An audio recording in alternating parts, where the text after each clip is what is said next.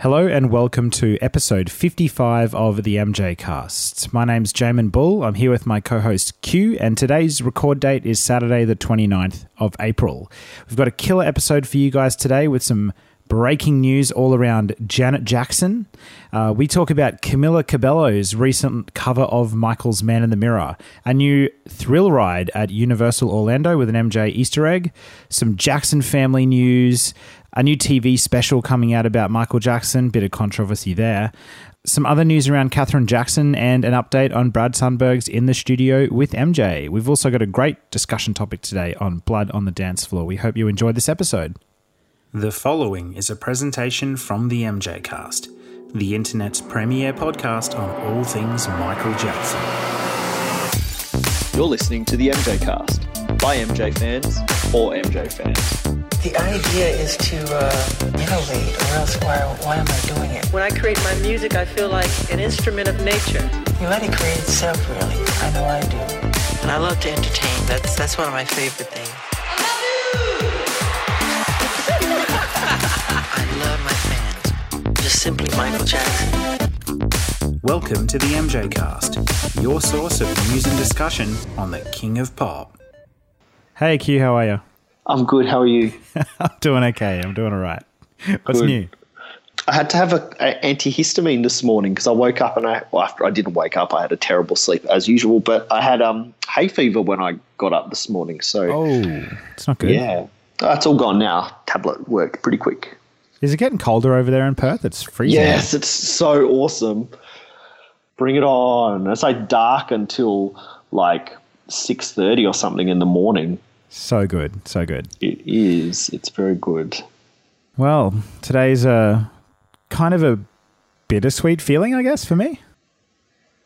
because I get to pick all the music in the future shows. Is that why? Yeah, you do. so strap yourselves in, listeners. It's going to be Euro Club for six months.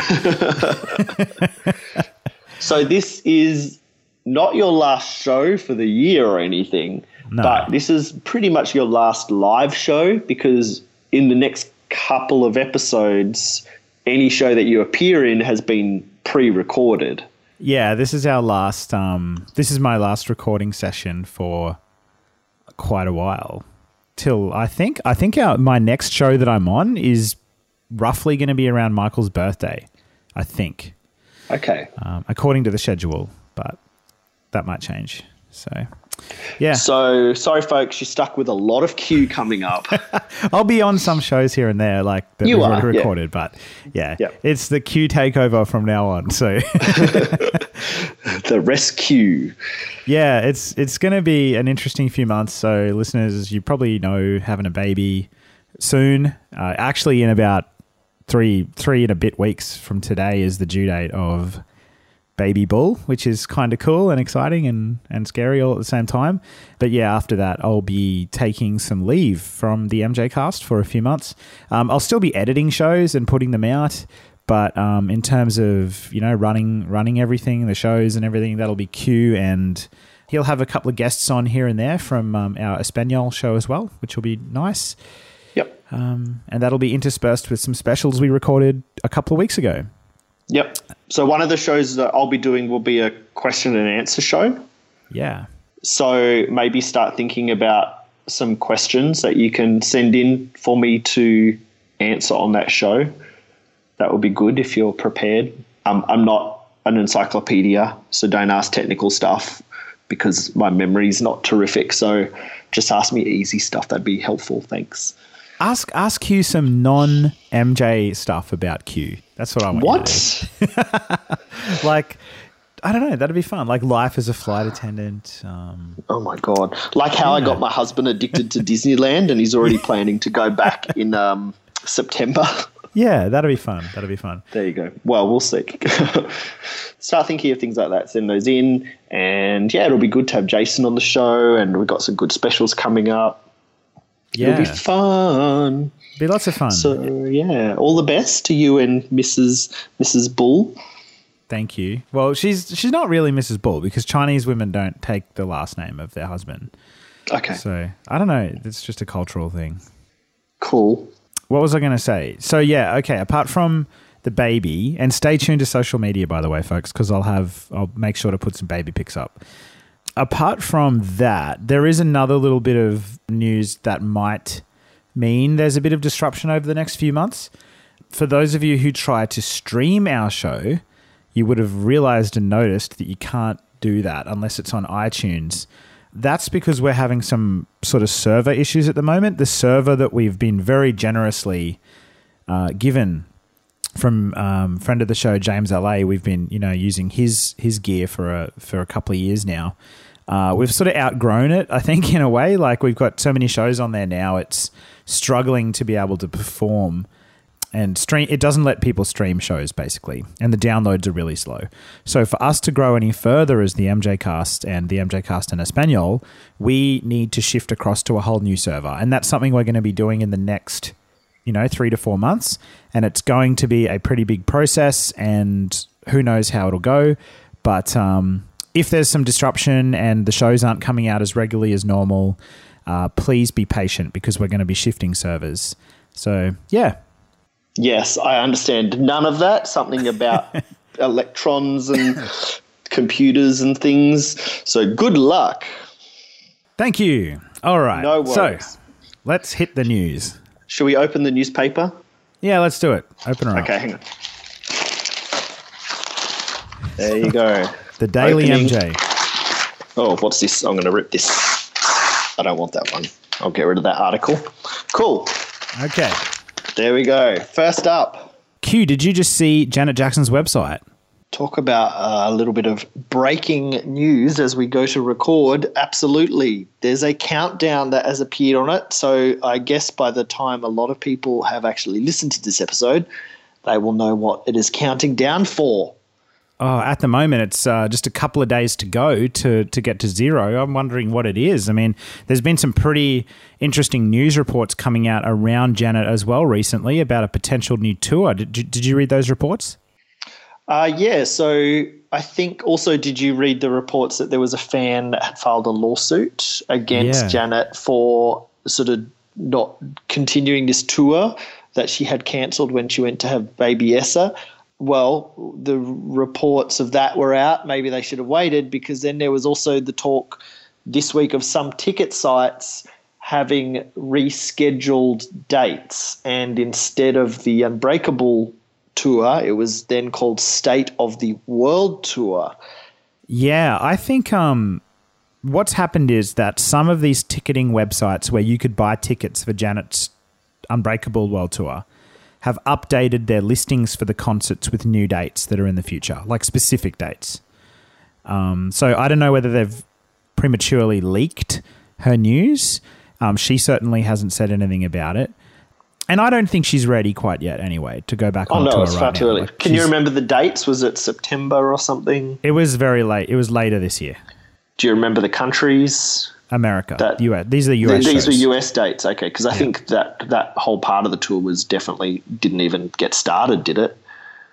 Yeah, uh, it looks like things are heating up there again. She's out and about. She was at a Bruno Mars concert a couple of days ago enjoying herself. She's been photographed with her baby, which has been cool to see. But yeah, I think she's kind of getting her eye back on getting back to work. Um, and hopefully, we do get a completion to this world tour. Uh, hopefully, she comes to Australia so I get to see her. Did we ever? Did we mention in a past show that she did put her first picture out with baby Eissa? Did we put that out in any of our shows? I don't remember. Or maybe I'll just put a note for the show notes for additional links. We'll put um, Janet's p- first picture of her with baby Eissa. Yeah, yeah. That was super cute. If you haven't seen it, really cute. Really cute. so cute.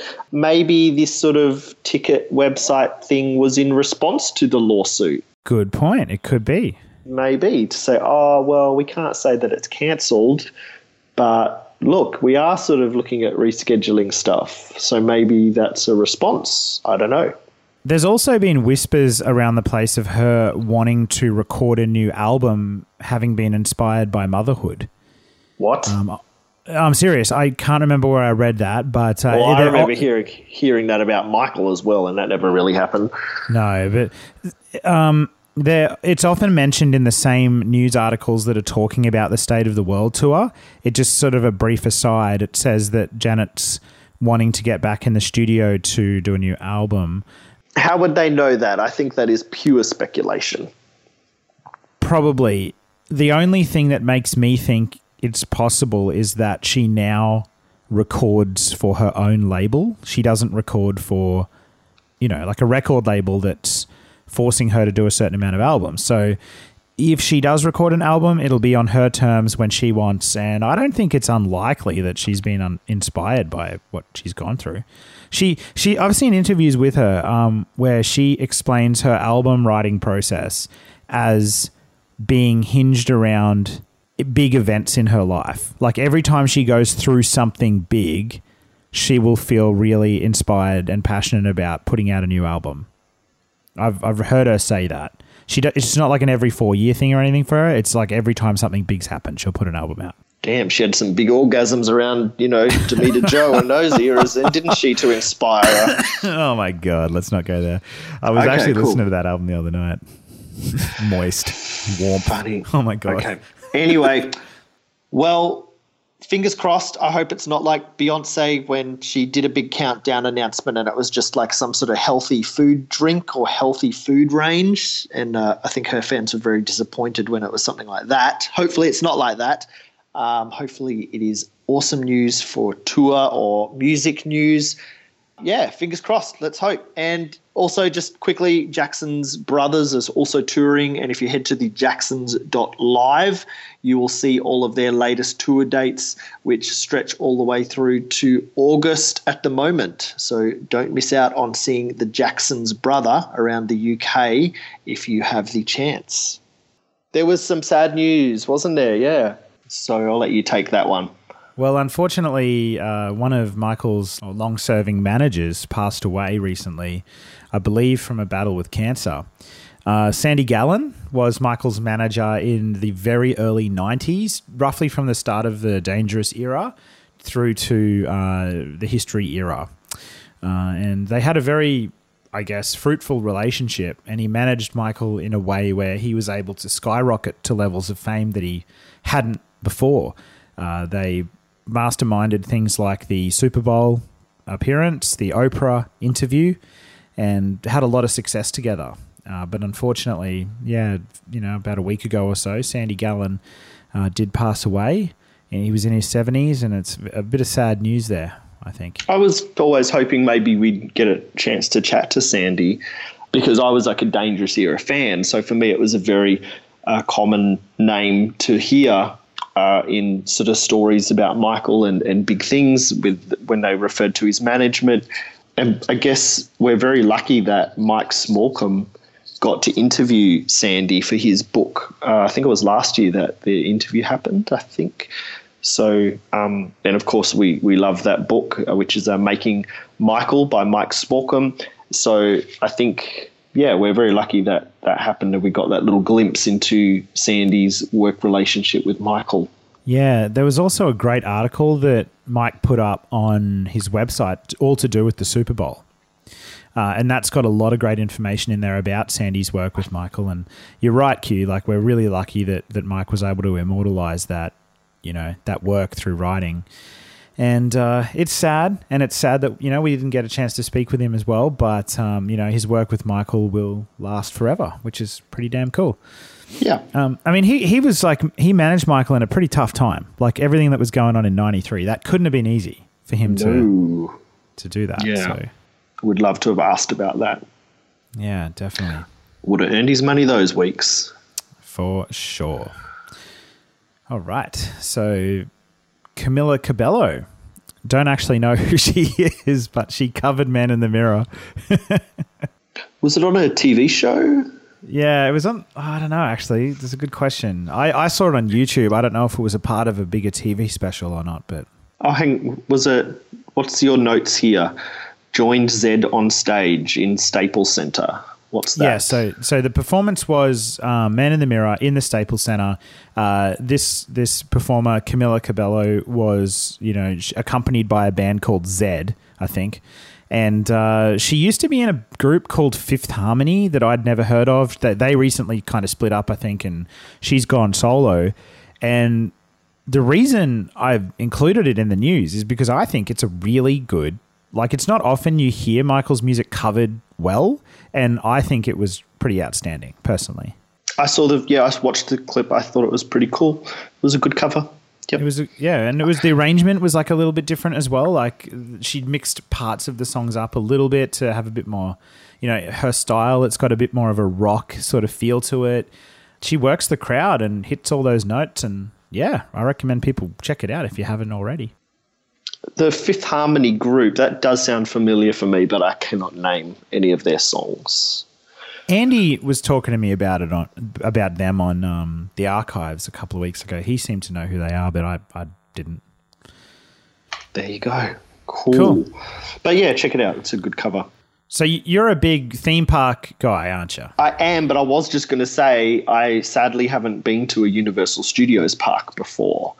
Um, ah, so growing up, like you, I always saw videos of Universal Studios where there was the awesome tram tour and the big King Kong animatronic and like the ET ride and the Back to the Future ride and awesome things like that. And now it's too late because all of those things are gone. I think there's one ET ride left, and then there's all these new versions of the King Kong attraction, which is not the same. Um, and they use a lot of screens, like big projection cinema sort of screens in a lot of their rides now. They have kicked it out of the ballpark with their Harry Potter lands in California, Orlando, and Osaka, but I haven't actually got to a Universal Park yet. But uh, in the Orlando park, I can't remember what ride this uh, replaced. Um, but anyway, it's uh, Jimmy Fallon from, is it The Tonight Show? Yeah. He uh, has got a new thrill ride called Race Through New York, and he mentioned in an interview that it has a hidden MJ Easter egg in it. So I sent you a video, Yeah. and I guess you're going to put that in the show notes. yeah, it's in the show notes. I've I've watched this video a couple of times, and like I think I might know what the Easter egg is, but it's pretty small. It yeah, it is. So I'm going to spoil it. So if you don't want to know what it is, just use your podcast app. Just skip ahead 30 seconds. I think that it's when they get to the moon and they Yeah. playing Can You Feel It? yeah, I think that's what it is as well. But uh, there's so much. It, this ride is so the what's ha- the action on the screen because what it is, it's a it's a cinema where the seats are on a moving platform, and the platform moves so that what you're seeing on the screen makes you sort of feel like you're actually doing going through tunnels and racing through New York and up on the walls and all that kind of thing. It doesn't look that hardcore thrilling, to be honest. I think it's in 3D. That's why the video's all fuzzy. There's so much happening on the screen. It's like watching a Transformers movie where someone throws a fistful of Lego at your face and pushes you down the stairs. That I was like, well, is it something happening on the sidewalk in New York? Is it, is it a billboard? But it's what I think it. I mentioned just a second ago. If I'm wrong, someone can let me know. That would be great so yeah, but that's that's good that they put a little Jackson's thing in it, and that he acknowledged it as such. So yeah, but one day I'll get to a Universal Park, and hopefully there'll still be some good rides left. They haven't like they've even taken the Jaws ride out of most of the parks, and I always wanted to do the Jaws ride. Why are they doing that? Are they just trying to modernize it with newer franchises? Yes. I don't know. Like, I think the Jaws ride came out in Orlando because that's where the Harry Potter land was built. Or the second Harry Potter land, maybe, the Gringotts area. So I don't know if they're short on land over there, but Disney do it as well in Orlando, and it's disgusting because they've actually got like a small state almost. It's such a big area of land that, that they have no need to demolish rides to put new ones in. They can just build new ones because there's so much space, but they don't do that much. And it's really annoying, especially when they take good stuff out, like Back to the Future or Jaws, King Kong, stuff like that. But anyway, moving on. Michael Jackson. Blood on the Dance Floor. The best dance album in history. Blood on the Dance Floor. 13 tracks. 76 minutes of music. 8 historical remixes. And 5 brand new songs. See the greatest artists of all time in a town near you. Blood on the Dance Floor, the album, now. Hi, this is Lynton Guest, the author of The Trials of Michael Jackson, and you're listening to the MJ Cast. Taryll Jackson and his wife Brianna Cabral are to feature, or sorry, have featured in a new reality TV show episode. Um, Iyanla, I think her name is Iyanla, Fix My Life. Uh, I have not seen this at all. It's already aired a couple of weeks ago, but it, mm, I don't know. I mean, we told, remember when we told Charles about it and he was like, yeah, someone needs money. Can you think of any other reason why Taryll would want to do this? Like, it's like it's showing his private family problems for the world to see. I don't know. I don't know. I haven't seen it. I think it's really t- a bit tabloidy. Yeah. I'm not. I'm not sure. Maybe she is someone that has amazing um, record in sort of helping people. Perhaps. Well, I mean, if you look at her biography on the Oprah website, I mean, she's done a lot of stuff. Like, yeah, she has helped a lot of people. She's written a lot of books, etc. But I don't know. I don't know. Like, if I was going through serious issues with my in my family, I wouldn't want that to be public. But you don't live in Hollywood. But why You would you want it to be public? Wouldn't that be like really uncomfortable? Like, I don't know. Would I don't know either. I don't know. But I guess, you know, maybe because it was something that was introduced uh, as, as sort of a, a theme in their life in the other show that they Yeah. did. Yeah. Maybe Duh. this was sort of to sort of help wrap that up and, and finalize it, perhaps. I did feel like in the other show, the was it the Next Generation, Jackson's Yeah. Next Generation, like that was so good, and there were a lot of themes in there, like Taryll's weight, Taryll's relationship. You know, there were some cool themes in there that I did want to see resolved. So I think you're right. I think you're right. Maybe it's that. Mm. Yeah. Oh well, if you've seen it, if you live in the states and you've seen it, hit us up on our social media and tell us what you thought because I'm really curious what it was like. It's not on YouTube or anything, so. Yeah, Yeah. me too. You know, you know lots about the next one, and I don't. Who's Doctor Oz? So he was some Oprah sort of guest. He was like a speaking head that would appear on Oprah show a lot. Is, like, is he like Doctor Phil or something? and then got a spin-off show like Dr. Phil did. Yes. Okay. I guess he's a real doctor. I assuming so. I'm pretty sure he would have to be to call himself Dr. Oz. And I actually don't know if this show has already gone to air either. Like it did say May, but then I saw a tweet, someone saying something, and it sounded like maybe it had already just happened, like yesterday or the day before. But the TV show Dr. Oz is going to be featuring Conrad Murray in an episode. That is disgusting. And I don't know what network screens this show. So, what's today? Today's like the 29th of uh, April, 30th. No, yeah, 29th of April. So, if you know what network this is and it's within the next couple of days of this release, can you let me know?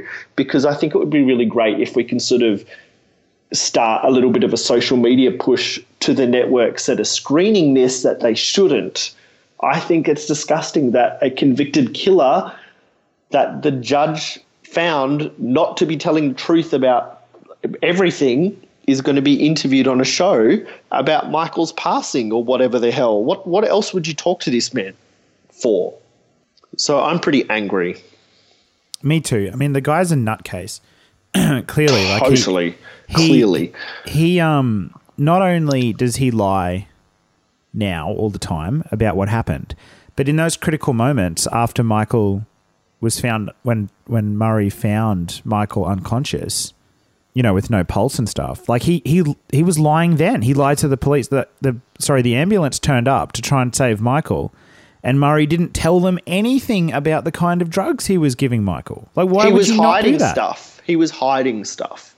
it, it that is disgusting even like if you have someone dead next to you and the ambulance is there to help and you don't tell them the critical information they need to help save that that patient that's disgusting and that man is a disgusting man and for networks to be out there giving him airtime and basically they're, what they're doing is they're giving him money too because he's got a book that's you know people That's not selling. Not God. selling, but there's a higher chance it will sell if he's on TV.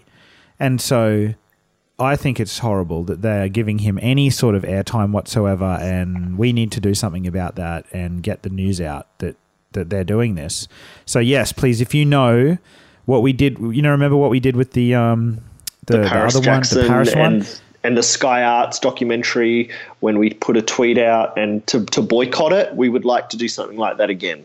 But we the problem is with that one we knew exactly who the boss was of that network and we knew you know how to contact him through email address and Twitter. So if you could if anyone knows who the boss is of the network that's putting out this stupid show, tell us and we'll put his e- or his or her email address and Twitter handle in a tweet and we will get that thing out there and we'll we'll we'll get the news out. Yeah. I have a horrible feeling the boss is Oprah and the network Good. is Harpo because Cool. that's the only thing that I've actually sort of been able to find.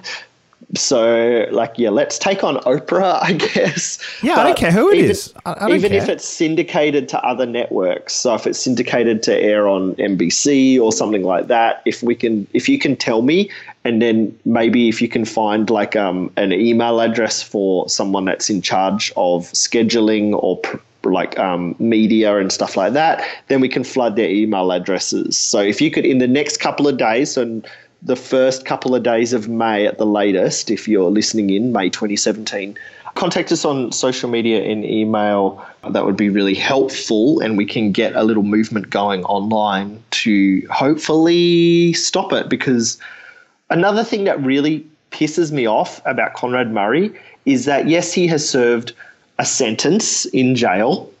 I think it was far too short, but anyway, he has served the uh, sentence that was handed out in court when he was found guilty, but he shows zero remorse. Zero remorse. He makes it out that he is the victim. And that just sickens me even more. So to give this man money and airtime is not appropriate. So I think as fans, we have a duty. And this week, this is what we need to do. So it'd be really great if you guys could help. What are we going to turn our anger into, Q? Turn our anger into action. Let's do Don't it. just sit there and retweet something, does nothing. Actually- contact the boss. Like, Yeah. imagine, remember how many retweets our one got about Sky Arts? Imagine how many emails people would have sent to that boss. His email inbox would have been flooded the next morning from people like, because I know I sent one. And if Yep. we are all emailing whoever it is, Oprah, I don't care who it is, we're emailing them, they're going to go, okay, we've stepped over the line here and maybe we need to reconsider. Exactly. Exactly. Cool. All right. So a song leaked and it happened a couple of weeks ago. The song's called Ghost of Another Lover. It's a pretty poor quality version of the song. It's not a leak of like the actual No. file, like the MP3. No. It's it's clearly someone has recorded the song coming out of speakers somewhere and they've um put it online and it's it sounds cool. Like I like it. It reminds me of a Rhythm Nation era sort of Jam and Lewis late 80s sound. If Michael had have recorded with them, it kind of sounds a bit like that to me. There's no vocals in the verses. I think there's only vocals in the chorus, and they sound a little bit sketched out as well, not fully done. It's definitely not a complete track, so don't No, get no. excited at all. It's terrible, horrendous quality. It's so muffled, mumbly, and you don't get to hear much detail, so don't get super excited. What do we know about this song before this leak? I don't know about the origins of the song. I know that Michael continued I think it was a contender for the Dangerous era, for the Dangerous album. I think he was working on the song with engineer Thom Russo from what I know. I wouldn't be surprised if it was an original uh, originally a demo from the bad era that he was trying to update for Dangerous but didn't end up finishing it. But what is what is fascinating is that when you look at the notes that Michael had on his bedroom wall or mirror or wherever when he died, there was a list of songs that he wanted to complete, and, and we know lots of them, like Best of Joy, Hollywood Tonight, etc. And very interestingly, Ghost of Another Lover was written on that note. Okay. Yeah. I'm so actually going to add. Maybe we can include that note in our sh- in um the show notes or something. Sure, definitely. Um, because I know that someone asked recently on Twitter about that note. I think we'd referred to it as a yellow bit of paper, but it actually isn't a yellow bit of paper. It's No, white. it's white. It's white. Yep. Um, so I'll see if we can put that picture somewhere so that people who haven't seen it can see it. Yeah, it's just a it's just a note of all the songs Michael Yeah. wanted to finish for his new album, and um, interestingly, the Cascio tracks are absent from that note. Gee, Um, I wonder why. But uh, yeah, there's some of the songs that are on Ultimate Collection are also written on there. Like he wanted to do an updated version of um, "Scared of the Moon" as well. Oh, what? Yeah, But it was have been- perfect. I know, such a beautiful song. Yeah. Well, there you go. There's something else that's come out of the vaults. But Yay. not in- just don't get your hopes up because it's really shit quality. It's really bad. It's pretty bad. Hey, um, what do you think of private home movies? That is my favorite MJ documentary TV show out there. Me too. I love it, and I haven't watched it for a while, but I might watch it in August for his birthday. I probably will do that. It was awesome, and there's a cool bit in it. Do you remember the bit where Michael's riding in the car with Brett Ratner? Yes, and what's that song? It's an R. Kelly song, is it? Ignition. Uh, Ignition remix, yeah, yeah. yeah. Do you, I do you want to sing us a bit, Q? Or No, because I'm not a fan of the song at all. but I- I MJ like it. apparently was. Yeah, he was because there's that cool scene where they're driving in the car, and I think Brett Ratner's driving, and Michael's in the back seat, um, dancing around. Yeah, trucker hat. and he's dancing to to Ignition and singing it, and it's just really cool. Uh, and I always wanted to know a little bit more about that story and or that moment. And Brett Ratner has just put out an Instagram post with that clip in it, but uh, in the description, he's explained the whole story, like where they came from. Uh, that day, where they were driving, you know, why he played that song, Michael's reaction, and just a story around that moment. So, if you want to learn a bit more about it, follow the link in the show notes and learn from Brett Ratner that, that about that that cool song and cool moment. It's pretty good. It's pretty cool having that little story now to put that clip in context. Yes. Do you want me to read it? Yeah, yeah. Okay, so back in the day, Michael Jackson and I stayed in Florida for several months with my second family, the Mulnicks, and he never would leave the house. So one day I convinced him to come to Miami Beach so I can show him where I grew up. We ended up going to my favorite Cuban restaurant on Lincoln Road for lunch with my grandma. How cool's that? And had such a great day walking around my hood and shopping. Michael would spend hours shopping and he would touch everything in the store, especially in antique stores. We went into a store called the 24 Collection. They had to lock the front doors because a crowd had gathered and people would start screaming and crying, and we would have to escape out the back. On that day, on that very day, I bought R. Kelly's new album that MJ had not heard because he didn't get out much or listen to the radio. The album had just come out. I played the remix to Ignition, and this video is a result of what happened. Michael loved the song so much, I think we played it over 20 times and danced the whole time. We were on I 95 headed north from Miami Beach in rush hour traffic. So on the Instagram post, which is linked in our show notes, you actually see the little video that he's uh, just told the story about.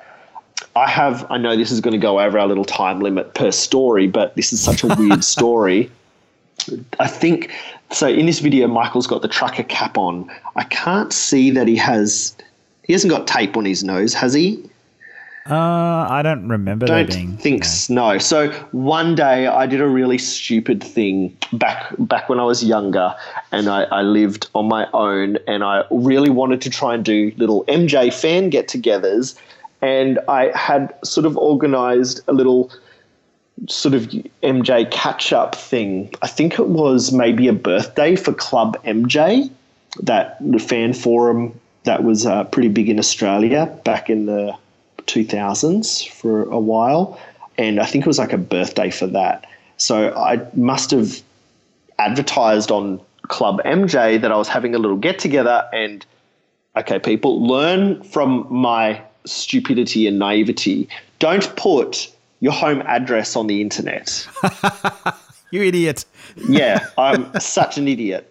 So I had some a couple of MJ friends come, like there was one or two that came, but then this other MJ fan, I guess, came, and I hope he's not listening to the show. Um, I can't remember his name. It was a really odd name, but he rocked up and he had a trucker cap on and like sort of MJ hair and an outfit and t- and a band aid across his nose. Oh my god. And I'm like, why are you? What, what's happened to your nose? Have you hurt yourself? He goes, no, I'm just wearing it because MJ did. And I'm like, That's, that's, weird. It, it, it was very awkward and very strange, and he was a he was a character for sure. This this guy. Oh, that's was- one way and I never him. never saw or heard of him again. Um, it was something. Don't Michael probably wore that for like medical issues. It's not a costume. It's actually really common. Like I used to think that was really weird, like the whole band-aid on the nose thing. But then I did some research and it's really common for people who've had cosmetic surgery to have that to sort of strengthen and reset their whatever they've had surgery on. It's pretty yeah. Standard. Never seen anyone else wearing one though. Yeah. Well, not in not in real life because I think people usually don't really go out after they've done that sort of stuff very much. But Michael was just chilled. I'll go out. But yeah, that was a very odd thing. Don't put your home details or phone number on the internet, folks. Yes. There's, there's a good lesson. don't do that. Don't do that. Don't do that. Oh god.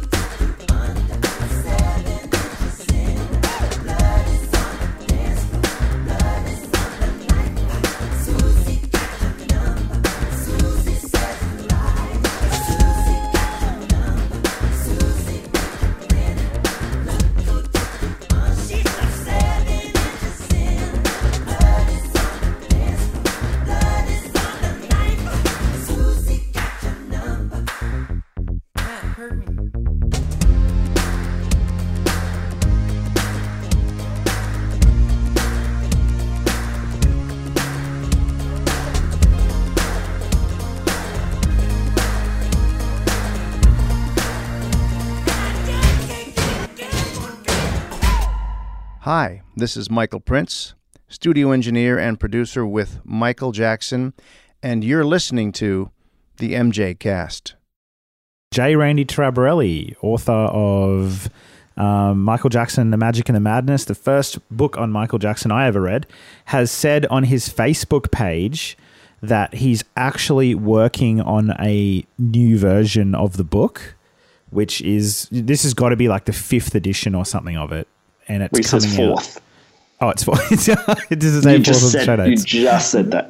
oh my god, I'm an idiot. Anyway, okay. So the fourth edition of the Magic and the Madness is coming out apparently in 2019.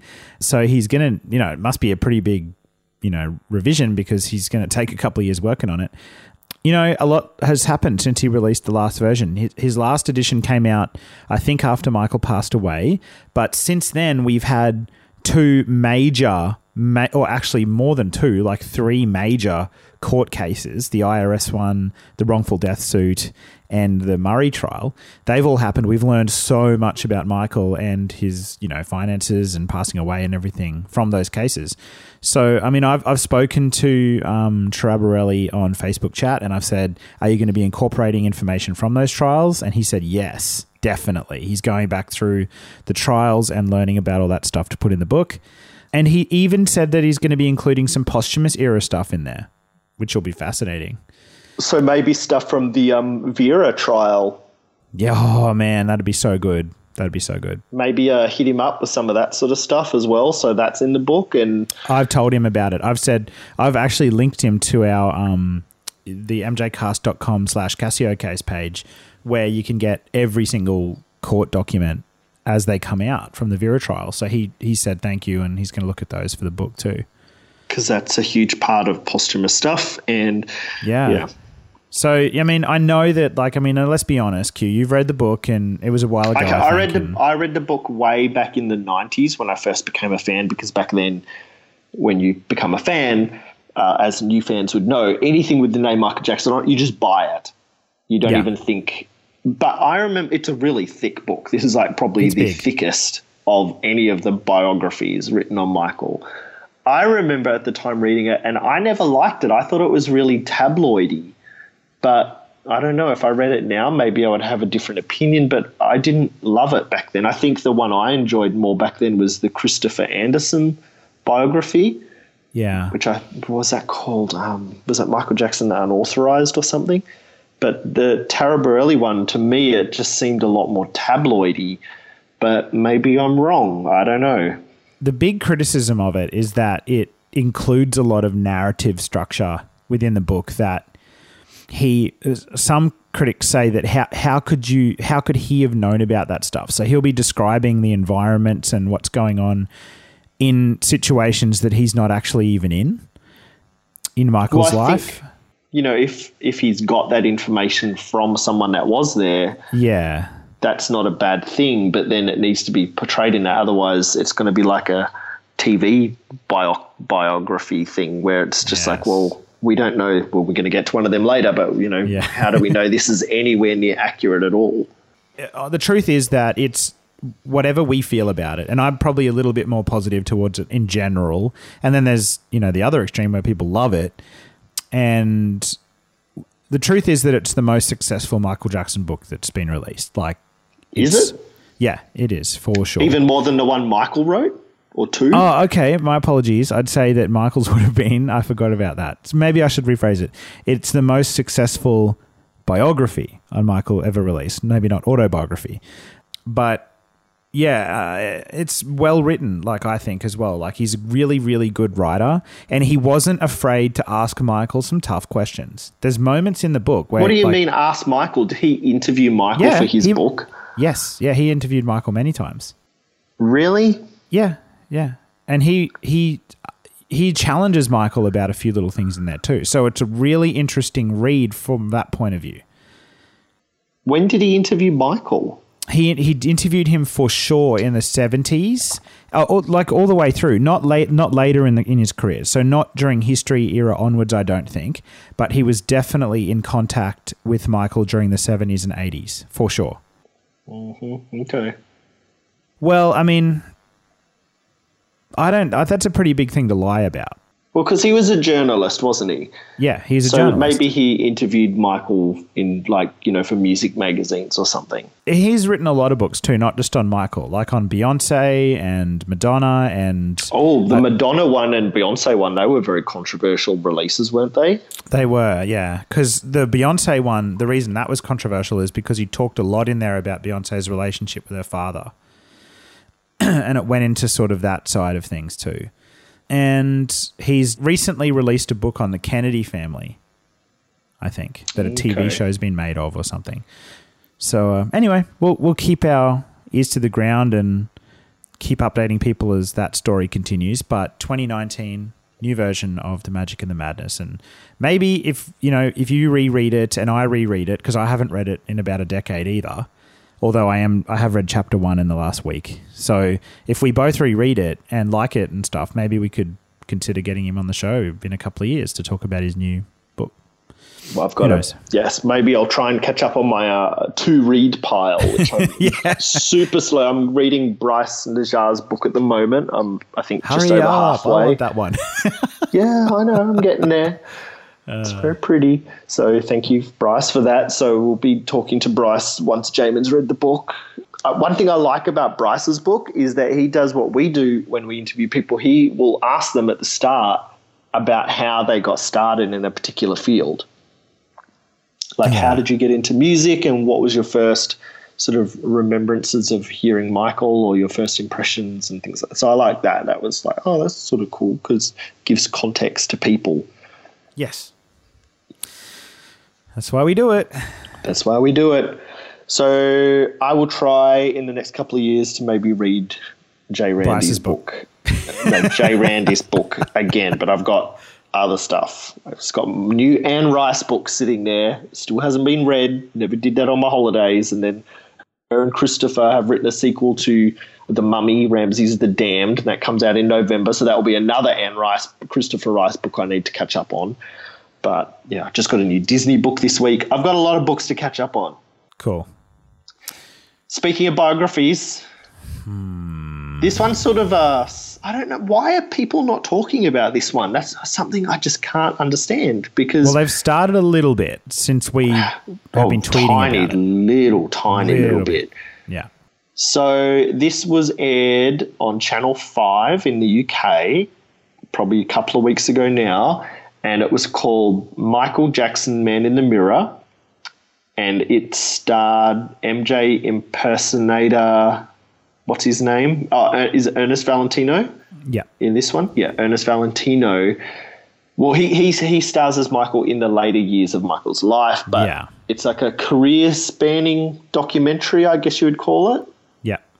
Yeah. Uh, so it starts out with you know um, Gary, Indiana, and the boys before they became the Jackson Five, and then their career, and then Motown, and then Michael's early solo years, and then it skips everything from Bad right through to this is it, really.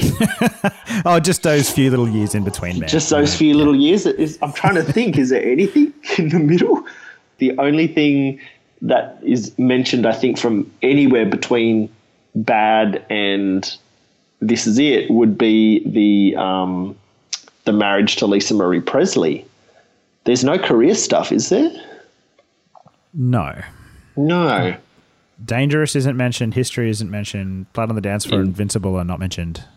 No, nothing. No charity stuff is mentioned. Okay, so anyway, here's the thing it's a documentary, sort of documentary biographical show. Jamon, what are your thoughts? Uh, We have I- not I- discussed this before, so this is all fresh. This fresh. is it. This is fresh. I I think they went in with good intentions because it's not unfairly portraying Michael as some kind of monster or child molester or something stupid like other documentaries do. It's not doing that. It's pretty fair. Like in all honesty, it's pretty fair. Like it shows Michael as a pretty troubled guy that has had issues around his image and um, maybe potentially engaged in some behaviors that put him at risk which I think is true for sure, especially around his use of medication and um, yeah. So I think it's fair. It also portrays him as a musical genius as well, which he was. But I do have a couple of issues with the documentary. Number one is I feel like they skipped massive portions of his career which are fundamental to his story. Um, for example, his response, I guess, to what happened in 93 with the History album is a fundamental aspect of Michael's career, which I think always needs to be discussed. How he did not succumb to that pressure after 93 and go into hiding and live on all his riches. He came back and continued to perform and continued to record and give to his fans, which I think always should be in the conversation. That's not in there, which sucked. The other thing that sucked was I thought that um like it was they they had a really big vision for this, I think, and they tried to create all of these moments, these incredible moments from Michael's career. And they I don't think that they had a massive budget to do this documentary because some of the scenes to me come across as a little bit tacky just from the point of view of like if you're comparing it to like what a feature film could be like and because it's a docudrama it's not actually a documentary it's docudrama. So a lot of these scenes are recreated using actors and makeup and stuff. It just it just felt very very very budget and not worthy of the king of pop style production. So um yeah there were some cool parts. Like i like the guy who played michael in the thriller era um, and i thought the I thought not the acting, but I thought the recreation of this the sets, like the scenes and stuff from the Jackson Five era, were pretty good. But anything, I did not enjoy the ECAS scenes at all. I'll say that as well. They're not ECAS. I'm sorry, E- I did not enjoy the whatever his name is, Ernest Valentino. I did not enjoy the Ernest Valentino scenes because not not not because he's a bad actor or anything like that, but because I just I'm a Michael Jackson purist, and I I don't like seeing Michael Jackson portrayed by actors. It doesn't work. He looked too unique, and I'd so rather who see would it. you put? Ha, who would you get him to portray? I wouldn't. I would not. I would never. If I was in charge, if I was in charge of putting out a Michael Jackson piece on film, I would only use documentary footage because I don't think he can be played convincingly by an actor. He looked too unique. For me. It might be different for other people, and that's fine. But anyway, what were your thoughts? So going off just straight from your thoughts on the same uh, end note. So if they didn't just get an actor, this guy is not an actor. He's an MJ impersonator who's had many surgeries to look like Michael. So is that not better than getting like this? That's his job is actually to look like Michael. He, you know, he obviously doesn't look exactly like Michael. He's not, you know, E Casanova like you mentioned a minute ago. He doesn't look like Michael exactly.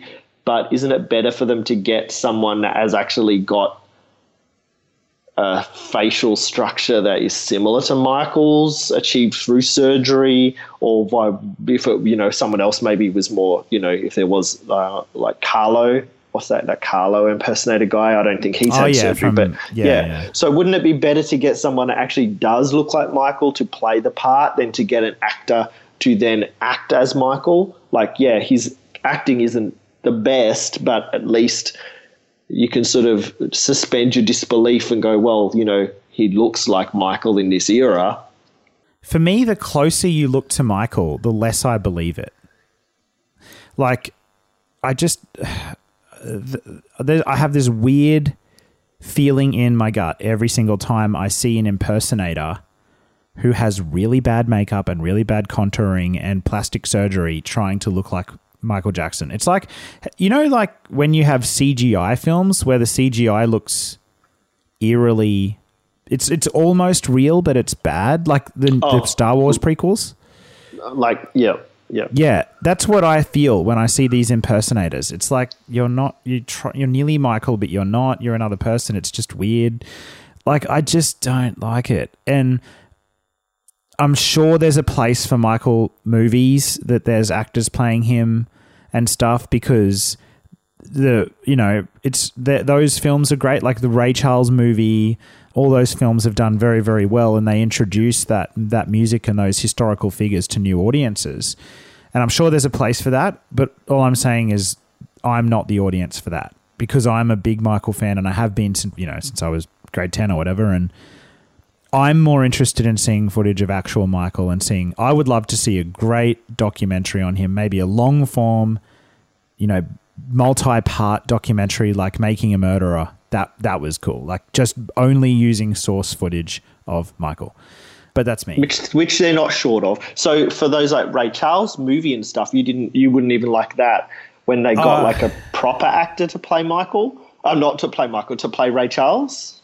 i liked that one because i'm So not a big ray difference? Is charles be- guy the difference is i'm a massive michael fan So you're too close. yes that's it You're i'm not, not- saying there shouldn't be a michael movie i'm saying that i'm never going to be interested in one Okay. but i'm but i'm sure other people might be and that's fine But you would be interested in documentary stuff like Yes. the Spike Lee stuff where they show amazing footage. if it was done well yes Okay, so I watched this and I put a tweet out that I was watching it for research, and this is the things we do for you guys. Um, so I think also they did go in with not a sinister. To, okay, so there, to me there was a slightly dark overtone to the whole thing. yeah Uh, it was, you know, it focused a lot, a lot on the Joe Jackson sort of side of the history. Maybe it, so that was a huge portion of it. That went for the whole thing, this whole Joe Jackson sort of influence over Michael and how that affected him. It also focused a lot on the pain medication that Michael had to go on after the Pepsi burn and the impact that that had on his life. I think that was good in some ways that it did focus on that because people that watch this just off the street might not have known that just in regards to the pain medication thing and how that affected Michael, which it which it clearly did in not great ways, sadly. I think it covered the Pepsi burn incident very well. And if you are going to watch this, just a warning: be prepared. There is some graphic stuff because it, this is a docudrama, so it actually does intersperse in the, the dramatic sort of portrayals of different things with actors, it actually does put footage of real things in there occasionally. Definitely not enough. But from the Pepsi thing, it puts in the actual footage of Michael getting horrifically burned, which is always very hard to watch for me because it's Yeah. very graphic. But it also showed something that I'd never seen before, and I wasn't quite prepared for it. And I really was quite shocked that they showed it but in some ways maybe it's a good thing that they showed it. They actually showed surgery photos. God knows how they got them. They actually showed surgery photos of the top of Michael's head when it was burned and open. So you could actually see the bone of his skull. And then they showed it when it was closed And stitched after up, this and stitched up yeah that was so full on and that will be in my head for years and that was so graphic. Uh, but i think that it really gives context when people go oh michael was burned on the top of his head. A little bit more than a burn folks. It was a, that was horrific. And it sort of you know explains about the surgeries to try and help heal that. And and and that did affect michael for the rest of his life. Like that was really a turning point yeah for the, the rest of his sort of personal life. So I think that was a good thing that they showed that for context. Can I just Um, jump in there and say a couple of things on that note too? This is a testament to how powerful that section of the docudrama was. My wife was standing behind me in the kitchen, just doing stuff, and she doesn't usually get involved in like when I'm watching MJ stuff too much, but um, she was glued to that section. She was like, "Oh my god, I had no idea." That that was that bad. And then I had a phone call with Damien a little bit later, and we were talking about that incident as well. And he said, um, I'd forgotten this fact, but I used to know it at one point that that incident, that Pepsi incident, happened to the day on the exact midpoint of Michael's life. Like to And is that is that day. confirmed? Has have have anyone actually confirmed? Like I remember reading that in a lot of fan things, but has anyone actually double checked that's actually true? Because that seems like a really cool urban myth, but maybe someone should check that out with a calculator. Maybe a list, one of our listeners could get back to us and tell us if that's just an urban myth or real. You figure it out Yeah, for us. and, and and if you work it out with notes on paper or on a computer, then screen cap it and show us. Because Yeah, yeah, yeah. I want I want proof of that before we start perpetrating urban myths. To me, that's an urban myth. But if it can be confirmed with math, which it easily can, I'm not good at math, so someone else can do it. Then yeah.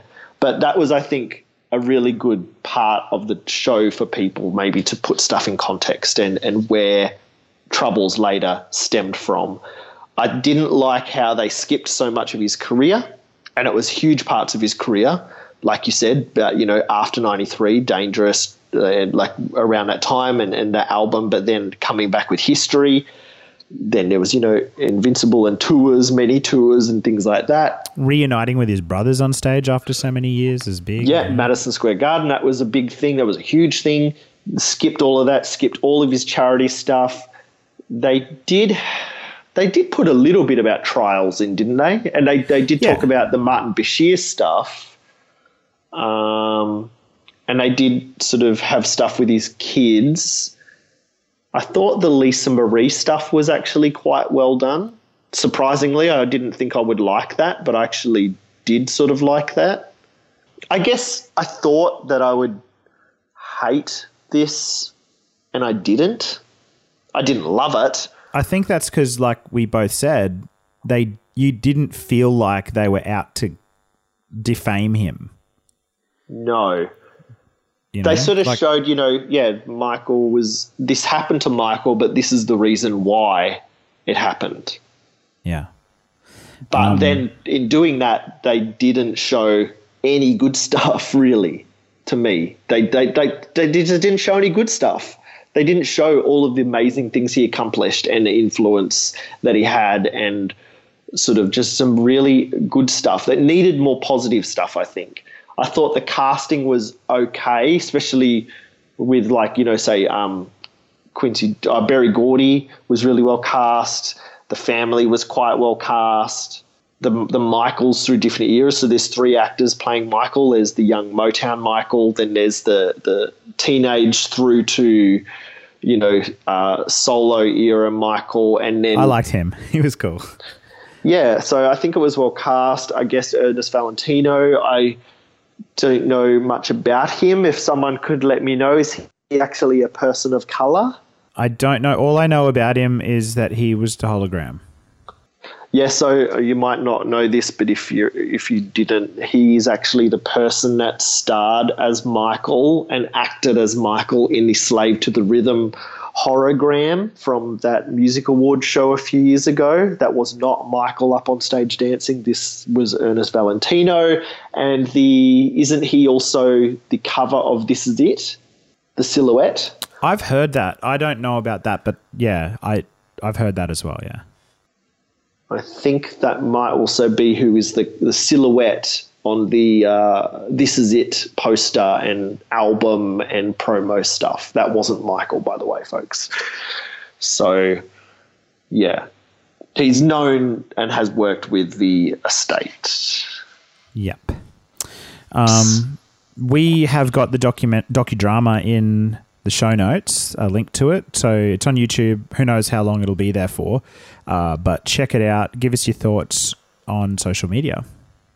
Just a quick before we go to the next little tiny news story. Was that awful show with someone Alexander called Man in the Mirror as well? yeah, what was, it was, was. what was that guy's name? Uh, Flex Alexander. Flex Alexander, that one that was a horrendous. See, that one to me was far worse than this one. Yeah. It. Do you agree? Okay, I do agree. Um, because this one at least put in real footage here and there. Yeah. and had uh, sort of a voiceover, which was worked in this case. The Flex one was just, I just don't think he can do it. And his life was too grand. His life was too big. His you can't recreate the Dangerous tour on stage in a movie. Like it's just too big and too amazing. And I don't think you can fit Michael's life in two hours. That that's kind of why I think you need. Or what happens is you either get something like The One, which was an official Michael Jackson documentary release that came out in the number ones era, which is like an hour and a half of Michael's the best, or you get an hour and a half of the critical stuff. I don't think you can fit all of the critical aspects of Michael's life and all the amazing things in one feature length thing. I think it needs to be multi part, personally. Yeah, definitely. Look forward to your thoughts on it, and um, yeah. But for me, I didn't hate it, but I didn't love it. I didn't enjoy it, but I didn't hate it. Yeah. Yeah. Okay, so a couple more news stories that we'll get through quickly. Um, there's a new uh, interview out with Jackie Jackson of the Jacksons. Uh, it was an interview conducted with the Times, and he goes into a bit of detail there about um, losing Michael and what that meant to him and the family, and what the Jacksons are up to these days. It's a pretty cool read.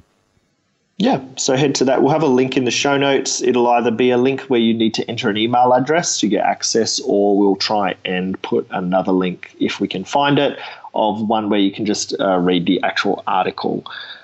That's the story. We're done with that one. Let's move on. Lavelle Smith Jr. released a, a small video clip of rehearsals featuring clips of routines which are not MJ. Just clarifying that it's not MJ in these clips, it's uh, other dancers featuring the HBO One Night Only rehearsals. And these clips feature some of the different sort of choreography that would have been featured in the HBO One Night Only show if it had gone ahead as planned. It's not MJ in these clips. No.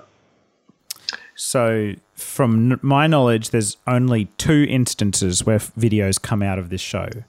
One of them was when they've got footage of Michael on stage with Marcel Marceau, Yes. um, rehearsing and playing around. And then there's this. This is interesting because you get to see what the show would have looked like, except well, Michael's as a on stage. very rehearsal rough. well. let's not. It's not dress rehearsal. It's No, just prac- it's- let's. It's dance practice. but you can get to see the lighting and the stage. Um, that's all done. That all looks like finished to me. All the lighting, movements, and everything. It's more just the dances. Oh, I was too still- too distracted by walking sticks. I didn't even look at that. Yeah, what was with that? So for the song "Bad," the dancers are dancing with walking sticks, like canes, walking canes. Charles thought that was weird. I remember Um, his was- reaction, like, "What is this?" what the heck was that? So uh, I actually don't remember much of the other stuff. What I think was Thriller featured. yeah, and dangerous. Dangerous looked just like we've seen it, like except they're not in costume, but they're doing a similar routine to what is in the Michael Jackson and Friends style. Dangerous.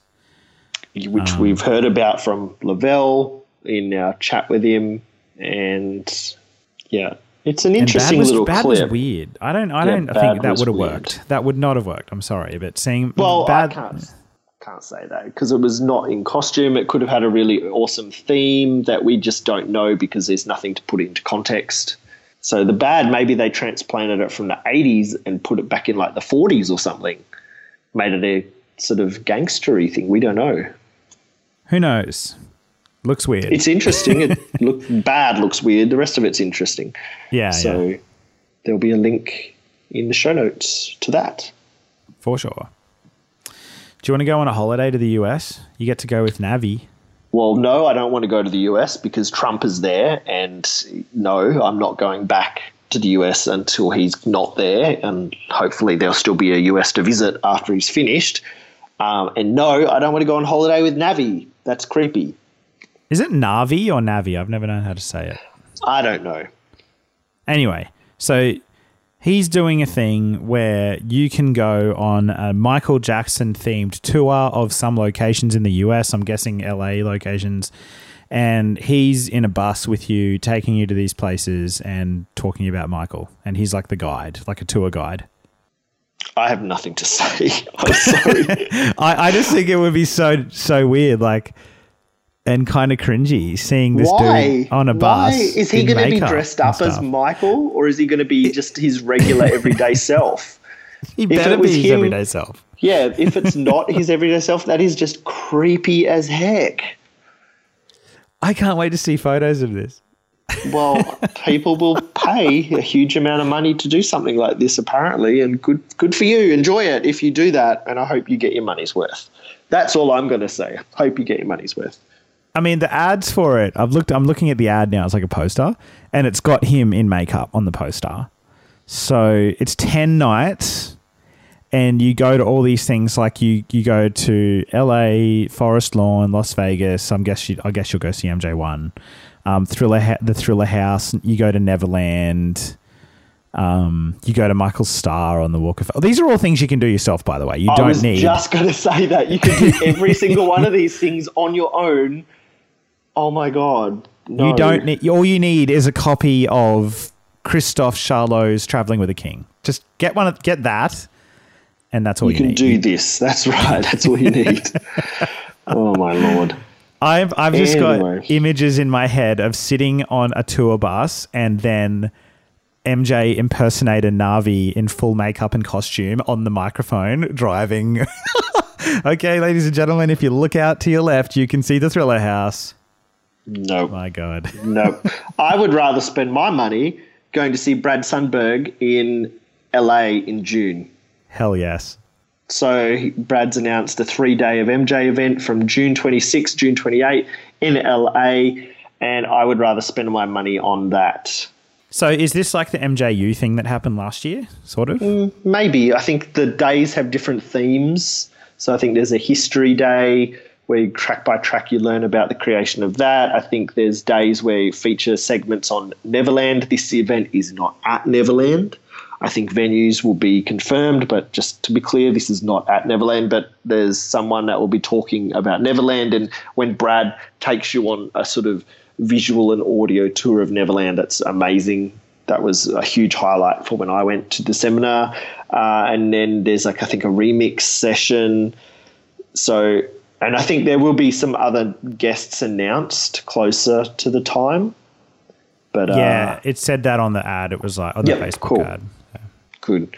But he also has announced, uh, well, I think Mexico City is coming up very soon, actually. He'll be in Mexico City. He's also announced plans for this year to do events in New York, Orlando, uh, LA, which we're just talking about, uh, San Paulo, Minneapolis, Madrid, Oslo, Milan, Edmonton, Tokyo, and Osaka. So he's Cool. going to be busy. So hopefully all of those go ahead and um, people in and around those areas get to experience the inner studio with MJ and learn all about MJ and his work and the evolution and creation of his art. One last news story to wrap up the show. We haven't got we haven't got a Charles clip. Sorry, No, we're going to try and do busy. this Yeah. law segment on our own. Fail. um, there were lawyers and judges and they did things. they did law things to peoples. so uh, we, you you haven't read much about this, and I I'm not an expert, but all we can give you is the details that I'm going to read from JacksonSource.com. That's jackson-source.com. Uh, judge dismisses Catherine Jackson's elder abuse lawsuit against her nephew Trent Lamar Jackson. A California judge just dismissed Catherine Jackson's elder abuse lawsuit against her nephew, whom she had a temporary restraining order against in February. The ailing, ma- I don't think she's ailing. Why am I reading this? Why is that in there? There's I'm nothing. I've say- never seen anything about. Why would they say ailing? What, I don't looks know. fine to me. I think this is according to TMZ, so hello. uh, the matriarch, who turns 87 next week apparently, and her attorneys were unprepared to go forward with a full blown trial on Tuesday, according to TMZ. Uh, she had previously claimed the 52 year old son of her husband, Joe Jackson's brother, Luther, abused her and stole money from her accounts uh, as her caretaker and driver. The thing is with this, um, I don't. Did we put the Did we put the documents up for this on No. our website? They'd be in the No, show notes. we only put wouldn't they? Documents up. But didn't we link maybe to the documents when they came out in a previous show? Mm, I don't remember doing that. Okay, so those documents that came out, and they were all the statements from many, many people that had had interactions with Catherine and Trent. Jermaine and yeah, Yeah, Jermaine. There was family members. I think Reby was in there. Uh, was there one of the three T boys, perhaps? But then close friends of Catherine as well that had also experienced stuff with Trent. So they had all of these sort of statements given to prove this claims of what she was saying that Trent was doing. So I don't understand why they would need a, a trial. Like it was a, a restraining order and like please leave the property kind of business. So I don't know why they the judge would have needed an entire trial for that. But I guess, you know, she's 87. You don't want to have to go with a full blown trial. So I'm not sure what's going to happen. And that's about the extent that I can really talk about it. I'm just confused why if you're Catherine Jackson and you are an estate beneficiary and you're living in the house and you're elderly and you don't want somebody around, why is that person still there? That's what I don't understand. Like why can't they just go? Yes. Eh, they're using that. obviously they're using manipulation and force to stay there probably etc but why aren't catherine's other children coming along and saying trent you need to go now. Our mother doesn't want you here. Like why Yeah. is that a, a thing? Well, I hope after this he does go and leaves and she can organize her own affairs. yeah. Yeah. Anyway if you know more about it hit us up on social media. Educate us. Yeah. I was wandering in the rain, your life, feeling insane. Swift and sudden fall from grace. Sunny days seem far away. Crim and shadow belittling me. Stalin's doom,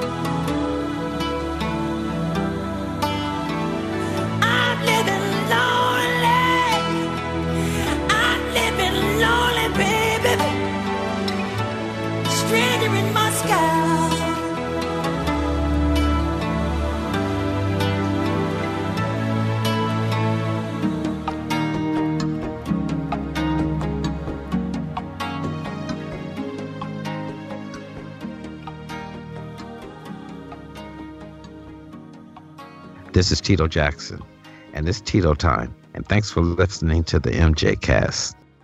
So, what inspired this discussion topic, which is just going to be a very loose discussion topic, by the way?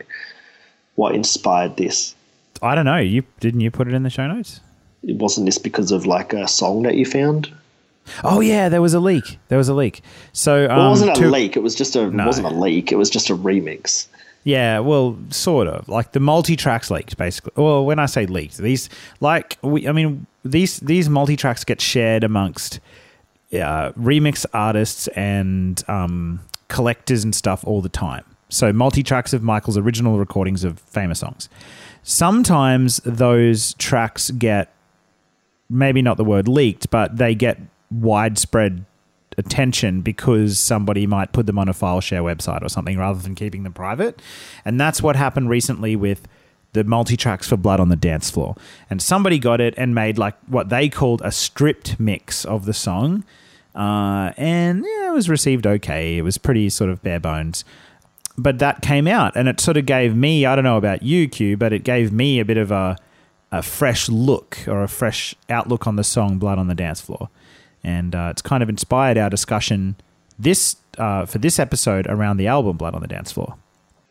So back in the early years of my friendship with Paul Black, I remember going over to his house and he had this really big stereo, like, you know, back then stereo speakers were like, you know, 70, 80 centimeters high and it was like a big thing and it was really cool and it sounded amazing. I remember we used to sort of put music on and he would play around with the uh, what was it called? Graphic equalizer or something. It's the thing that you move up and down levels of sounds and elements and bring other elements out and other things go down so you can hear things better. So to me that that stripped mix made me think that of that because to me it was just like uncovering more vocal stuff or more background things, bass and stuff like that.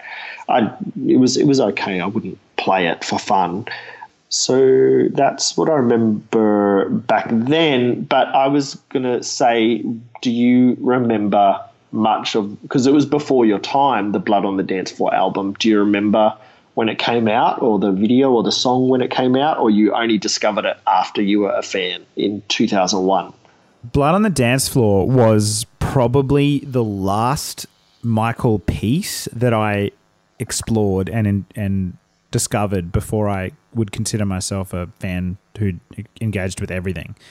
My first memory of Blood on the anything related to Blood on the Dance Floor was watching the um, the the Wycliffe Jean remix of it in History Volume Two DVD. That was my Oh. first exposure to it, and it was like the last. I think it was the last Michael Jackson album I actually bought. So did you then think that was the real song? Yeah, and the real that was the first. video? I'd never heard the Blood on the Dance Floor song. Like that was I had heard the refugee camp mix like a million times before I'd ever heard the actual song. So what did you think when you finally heard the original or saw the original video? Well, I'm a bit of a weird case because I I not only did I hear the the refugee camp mix first, and I know you're going to hate on me for this probably, but I I really like that mix. I do like. I, I don't usually like remixes a lot, but um, that particular one, I, I like what they did with it. I think so. When I heard the real song, I felt this is so weird and trippy, but I felt the real. I reacted to the real song like it was a remix. So Of- does that mean did you like it? Yeah, I love it. And now I Okay. like the original way more. But at the time, it was like, oh, this is an odd listen for me because I'm used to the other one. It's like if you'd always just heard the Timberland version of something from Escape, and then someone shows you the original. Um, I don't know. The superior Whatever. version, the superior yeah. original demo. Yeah, Okay. What about the video? Because the video is quite like it's similar, but it's different. So, what about? Do you remember the reaction when you watched the original video after only experiencing the remix video, which was officially released over and over again for some reason? I I don't have any memory of watching the real video because I think the real video sort of came out in the Vision era, the Visionary or whatever Vision. What was it called? Something like that. When the when after he died and that DVD set came out, like Yeah. Yeah, and they're, they're not that different. The the refugee camp video and the real video are pretty similar, I would say. There's a few different Yeah. shots in each one, but they're more or less pretty similar. I'm not a huge fan of the video, to be honest. It's okay, and I love Vincent. I think he's amazing, but I don't think the video is at the same standard of Michael's other work. Yeah. It was probably quite rushed because Yeah. it was probably done between legs of the history tour. And when he was say. having a kid as well, Well, yeah, that too. Um, like his ba- his baby Prince was born, I think, during the shoot. Kevin told us. And I, it's Oh, more the aesthetic. It's it's more the aesthetics of it. It's like I've explained. I think I've explained it on the show before. It's just too clean. Like it's meant to be in some kind of nightclub thing, but it's just too artificial and clean, and it just doesn't feel right. Um, this it's the set. If it was in a different set, whoever was in charge of the art design of the set, that's my issue with it.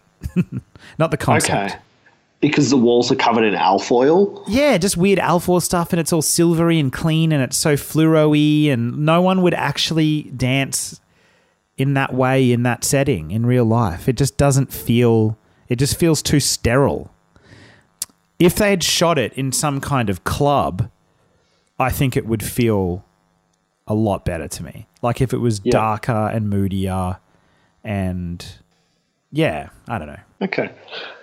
Um, I haven't. What are your memories mem- of it? Well, very fuzzy, like really, really fuzzy memories, and it's really weird.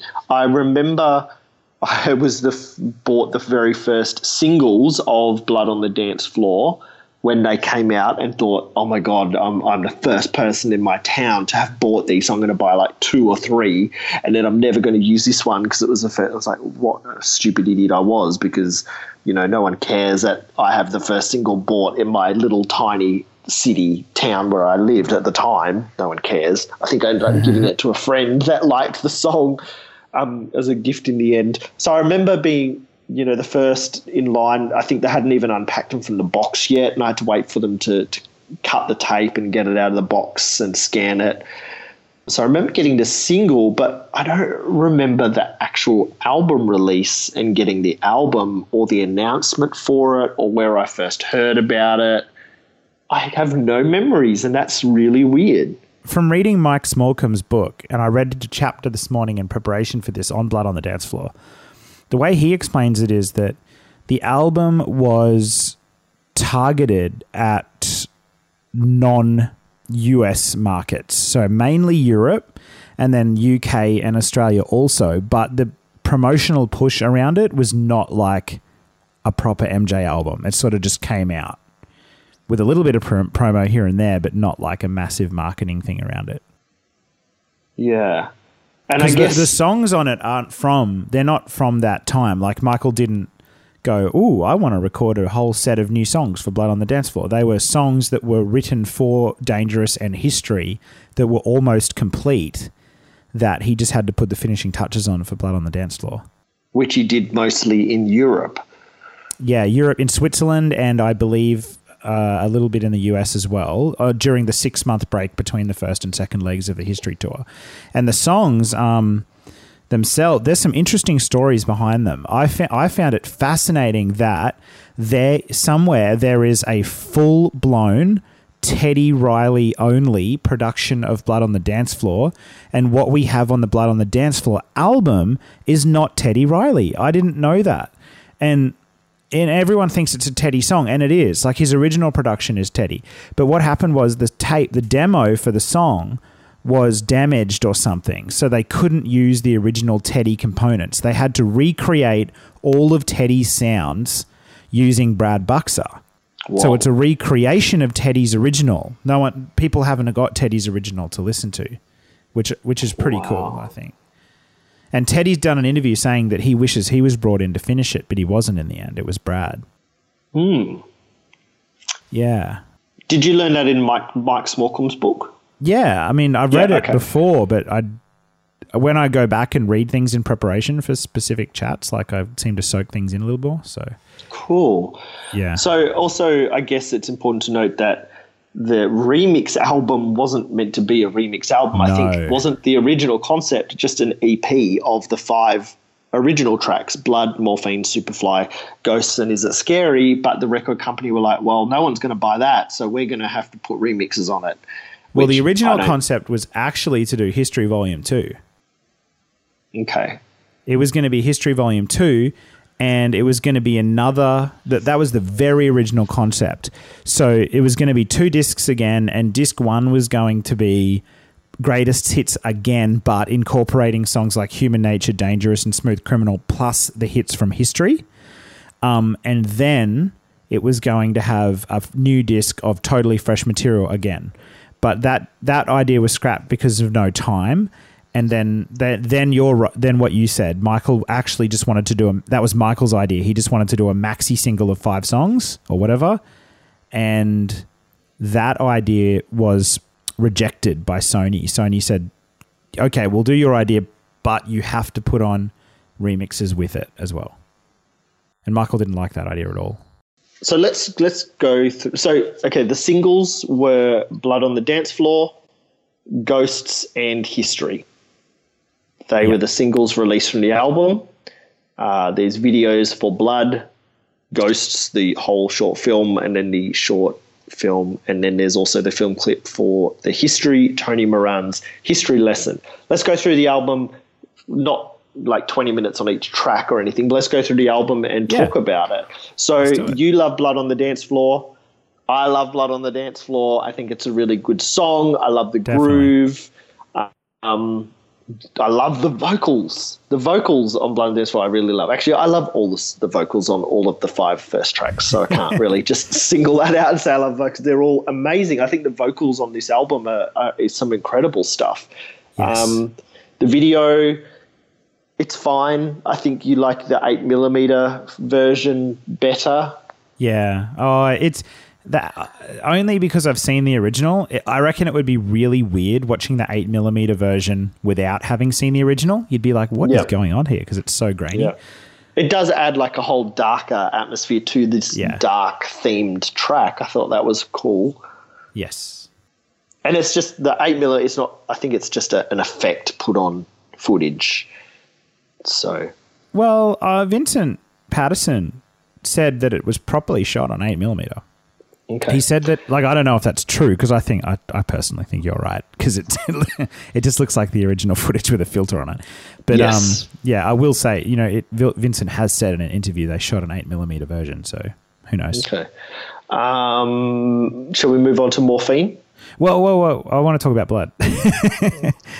I yeah, I'm with you. I love the sound of it a lot. I um, it continues that theme that goes through a lot of Michael's uh, music of the femme fatale of this sinister woman who's trying to take advantage of the main character in the song. And uh, I th- I think it's cool that I mean I think from memory that's the last time he used that theme in music. Heartbreaker. Oh yeah, yeah, you're right. But um, it's one of the last times he used that theme, I'll say. But um, yeah, it's good. A very good song. I like how he blended that complex theme with a with a really cool pop groove. Yes. I'm surprised it didn't chart better, to be honest. Well, I think it did pretty well in Europe. Yeah, maybe, but not so much. But um, a lot of people that are not general MJ fans like us actually quite like Blood on the Dance Floor. yes, I've noticed that. It's kind of got that "You Rock My World" effect, where it really reaches a lot of people. To me, I think more people would probably like Blood on the Dance Floor in isolation than You Rock My World, though. I don't know why. My I had students like yesterday listening to "You Rock My World" randomly in class. they started playing it. I think they were trying to get good grades off me. Probably, yeah. I think they're playing you. Track two is Morphine. Hmm. Brilliant. Deep. What deep, deep, deep stuff. And I think when I first heard this, I was, I guess, a bit in shock at like, whoa. Mm-hmm. The themes of this song, Michael had never really put something out like this before. Like, yeah, he themes on like this song would have gone on history and fit perfectly because the themes are so deep. It was it was shocking to hear, and, and to me when I heard it, it was like, yes, Michael is singing about his experience in this, Yeah. and the bridge, like, just Yeah. blew me away. Like the the contrast between the heavy sort of rock and then the haunting classical, Classical, element. yeah. Like so few people can do something like that and make it work. And and this is just such a song of contrasts and deep themes that it just fits perfectly.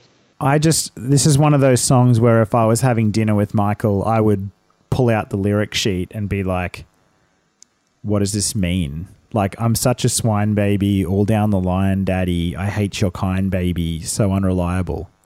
Like those kind of lyrics. I want to. What does that mean? I mean, it's obviously all about drug addiction and and very autobiographical.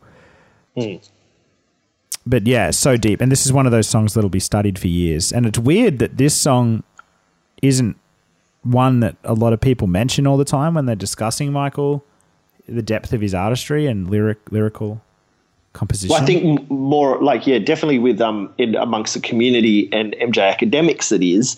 But Yeah. for general people writing about Michael, like how they don't come across this is like how it's so clear and obvious and it's like it's almost like child it's like the darker side of childhood yeah. I guess. Like, you know, he said that was his most autobiographical song, but I think this, I don't think it was, ah, I, I don't want to say it was a cry for help, but I think it was inspired directly and it was there in front of us that he'd had these, which, you know, he, uh, he went into rehab in uh, in the 90s and, and dealt with this. It was no Obviously, secret. then there was no secret. And this is alongside that, this is not a secret. So yeah, I don't know why it doesn't get more attention. It's very good. It's like, and I love how in our Rob Hoffman special, he, he was talking about it being inspired by that Nine Inch Nails heavy, dark rock sound. Yeah, That's cool. It's cool. I it's a sound that Michael hadn't really played with a lot. no, I love Rock MJ as well. in the This Is It special features, Michael Prince said he really wishes he had been able to get Michael on some really heavy rock. Yes, But um, I wish there was a video yeah, for this track. It would have been really trippy and dark and amazing visuals. I'm sure. Well, the song itself is quite visual. Like when I close my eyes and listen to it, there's all those film clip excerpts in the song. Yep, from the Elephant Man film. Yeah, Star, was that starring John, the late great John Hurt? I think that was the film. and David Lynch. I think it was his first film as well that he directed. Wow. Um, yeah, So it was good song. ripe, ripe for a video. And it was, I guess, sad that it didn't get one. Do you think that it was? Um, do you think Michael would have been better off saving these songs for Invincible, or do you think they needed to come out in that era because they had that dangerous history sound, and it would have been a bit dated a few years later? I think it would have been dated a few years later. I think it, these came out at the right time. Yeah, love it. Superfly Sisters track three. It's not one of my favorite tracks. Me neither. This is where we agree. Really? Really? Yeah. Wow. Like it's a fine song. It's fine. But I don't love it. I like the sound of it. I like the story of it. I just it's not a song that I would play on repeat over and over. It's like when I go, ah, Superfly Sister. Okay, let's get to Ghosts already. Hurry up, skip, skip to Ghosts. I, I I've got to be honest and say I just in general don't like the songs Michael worked on with Bryan Loren like that much. Um, all the dangerous rejects, all of the, you know, in, you know, including this one. I just don't like that sound. I, I don't know why. it's just, it's not that it's dated. It's not about that. I just don't. I don't know. I'm not just. I'm just not into it. Too bouncy. I think to me it did sound a bit dated. Yeah. Maybe it just it to me it didn't fit with the other No. five new tracks. It sort of stood out like a sore thumb. I'm surprised he didn't complete like on the line or something. Not on the line. Um, well, that was actually one being considered for Blood on the Dance Floor as well. But uh, which then came out in the Ghost box set at this time. Yep. the uh, in the back, I'm surprised because he was working Yeah. on two uh, two other songs in the back and Seven Fingers, I think it was called. But yeah, I don't know why he didn't finish in the back. He was working on it for Blood. That would have fit better, I think, than Superfly Sister Yeah, agreed. for sure. But yeah, that's I, I found it kind of cool though that like at least even though I don't like that sound, I like that narrative of Bryan doing all that work with Michael for Dangerous, and then I mean, imagine how that would have felt. Like Bryan worked on at least six or something songs with Michael, and none of them they were all completed, and none of them got on the album. Teddy took that place, and then it must have felt good for Brian to come back seven years later or whatever it was, six years later, and finally get one of his songs with Michael on a record. Yeah, But uh, for yeah. sure. Anyway, What What do you think about the sort of themes of the song? uh, again, I think it's cool that Michael dealt with really complex, controversial, dark themes. Like, I mean, it's about prostitution and and women selling their bodies. Uh, so I think it's good that Michael dealt with that issue. And he was never afraid of dealing with those big issues in, in music. It was cool. It's a good, good, hmm, I think the thing. way, uh, to me, he's dealing with it, but in a sort of not, I don't, don't want to say juvenile, but just in a in a very basic way. Like he doesn't, I don't think he sort of had much concept of that really. Well, he's being critical of of the character. You know, Susie liked to agitate, get the boy and make him wait. Mother's preaching Abraham. Brothers, they don't give a damn or something. To me, that sounds like he's being pretty critical of the the woman's behavior in the um in the narrative. And I don't know. Yeah, it's kind of like Monkey Business. Does it remind you of Monkey Business any at, at all? Or I guess I never really thought about it. Maybe.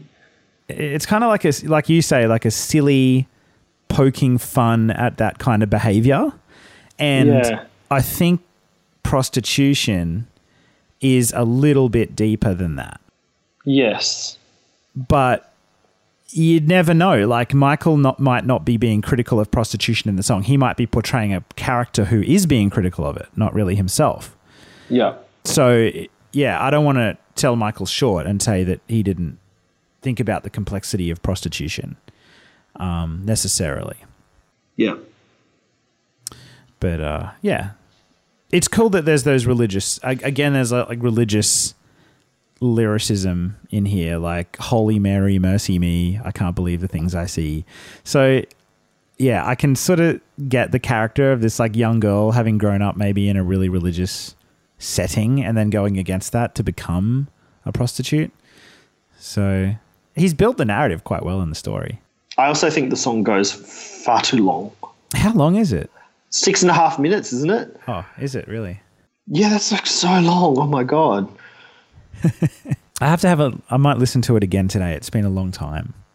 And then I'm Like like, just again, just get, just get to Ghost, get to track four.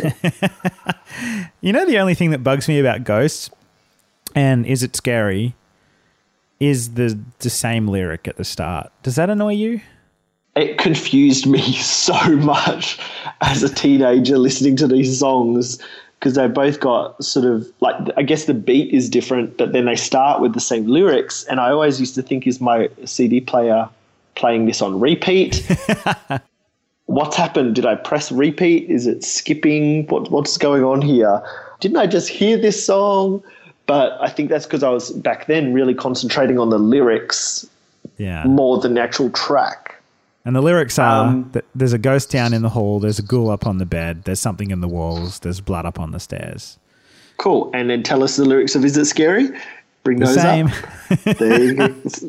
and then, so it's interesting that I don't think there's really any other songs that he's ever done that No. where he's repeated, like that's four, three or four lines.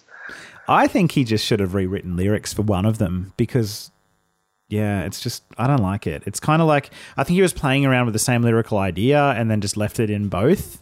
And I, and I think that, um, yeah, it's a bit confusing for listeners and it makes the songs fa- sound that little bit more incomplete lyrically. Yeah. And they're both re- finished products, really, Yeah. except for that. Um, but I love Ghosts as a track.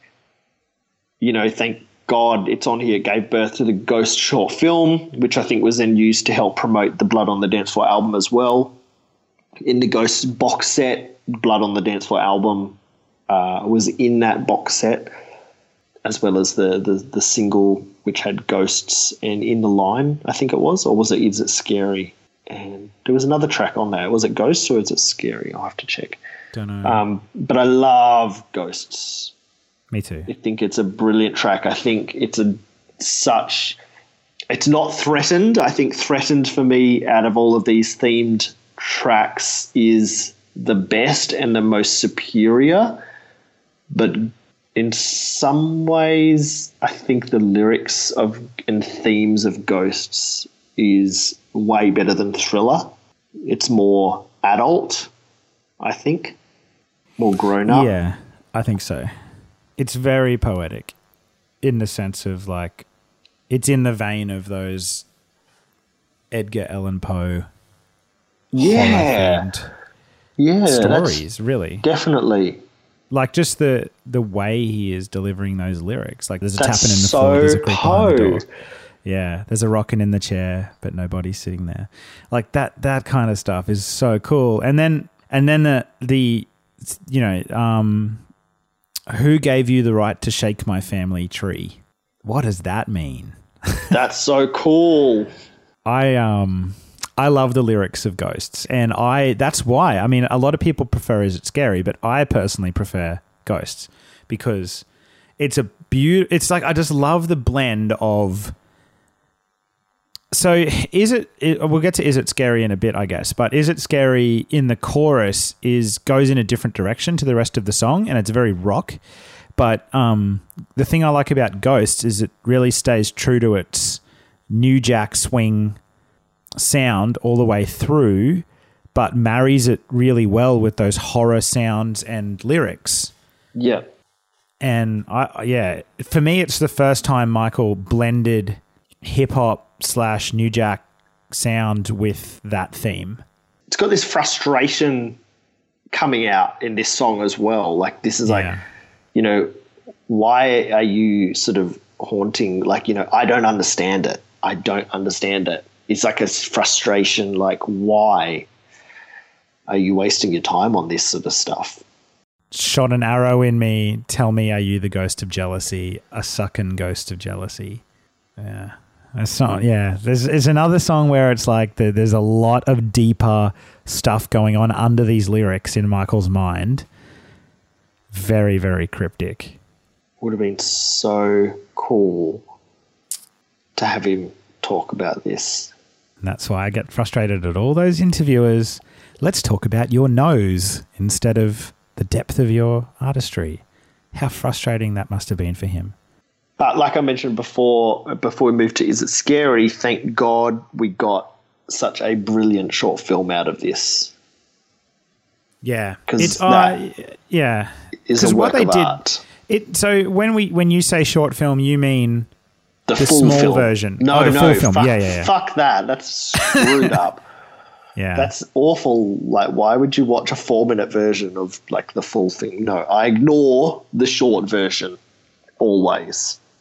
I mean, the proper short film. Yeah. Good. Thank God.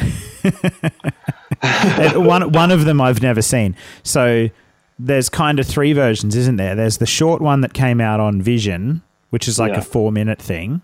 Yeah. Then there's the really long one that Stan Winston went back a year later after filming Ghosts and redid to include Is It Scary and other things. And then there's the then there's the pure one which you and Paul Black saw, which is which only had Too Bad, and then Ghosts played in the credits, the closing credits. And another thing I learnt in Mike Smallcombe's book is that apparently Michael Jackson said that that was the version he liked better. Even after Stan did the long one, Michael still said he didn't think that was necessary. The first one was better, he thought.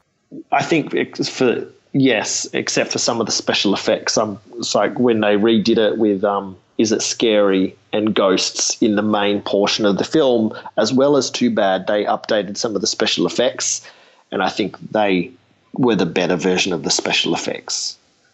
My only issue with the new version is that um, because of the way that it was shot, like Michael never performed Is It Scary or Too Bad? I'm sorry, Is It Scary or Ghosts? So they had to cut footage of him performing to Too Bad, two other songs. And Yep. due, due to the way that they cut it, there's some really weird edit moments. Yep. Like there's some, one moment, I don't know if you've noticed, but you know how Michael's wearing the shirt and it sort of, um, I don't know if it rips or something, but a part of the shirt ends up coming down and looking like a sash across his body. And in some shots, the shirt's fully behind his body blowing in the wind. And then in other shots, there's no wind and it's straight over his front. And it's a little bit inconsistent. There's a lot of that in Michael's videos, so inconsistency. That's like in Come Together. He's got that shirt ripped open to the navel, and then in the next shot, it's ripped only a tiny bit at the top. Is it scary?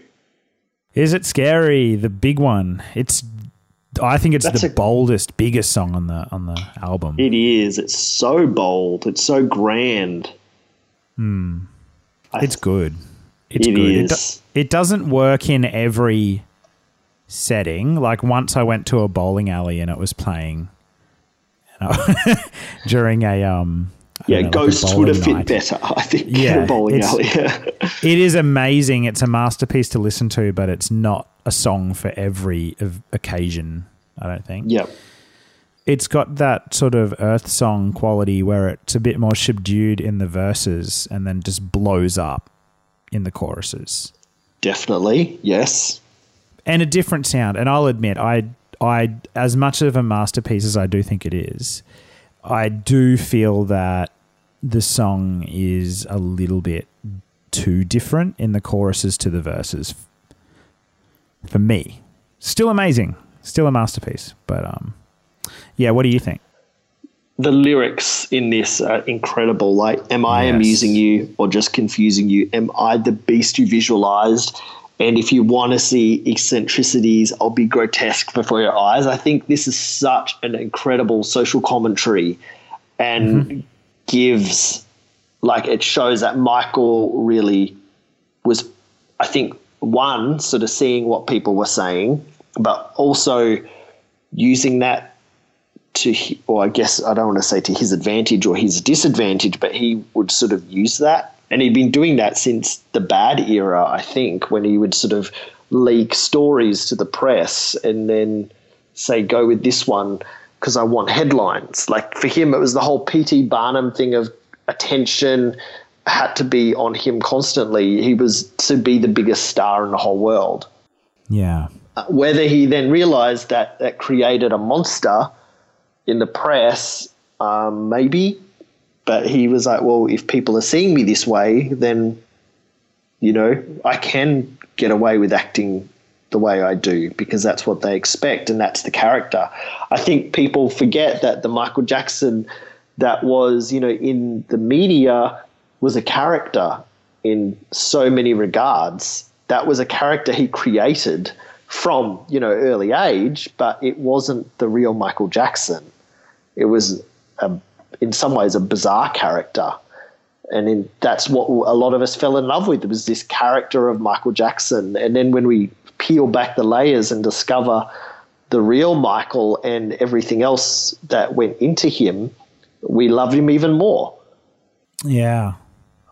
And and then of course there's the lyric that a lot of our academic friends like to talk about and discuss, which is masquerade the heart is the height of haunting souls, just not what you seek of me. Can the heart reveal the proof like a mirror reveals the truth? See the evil one as you.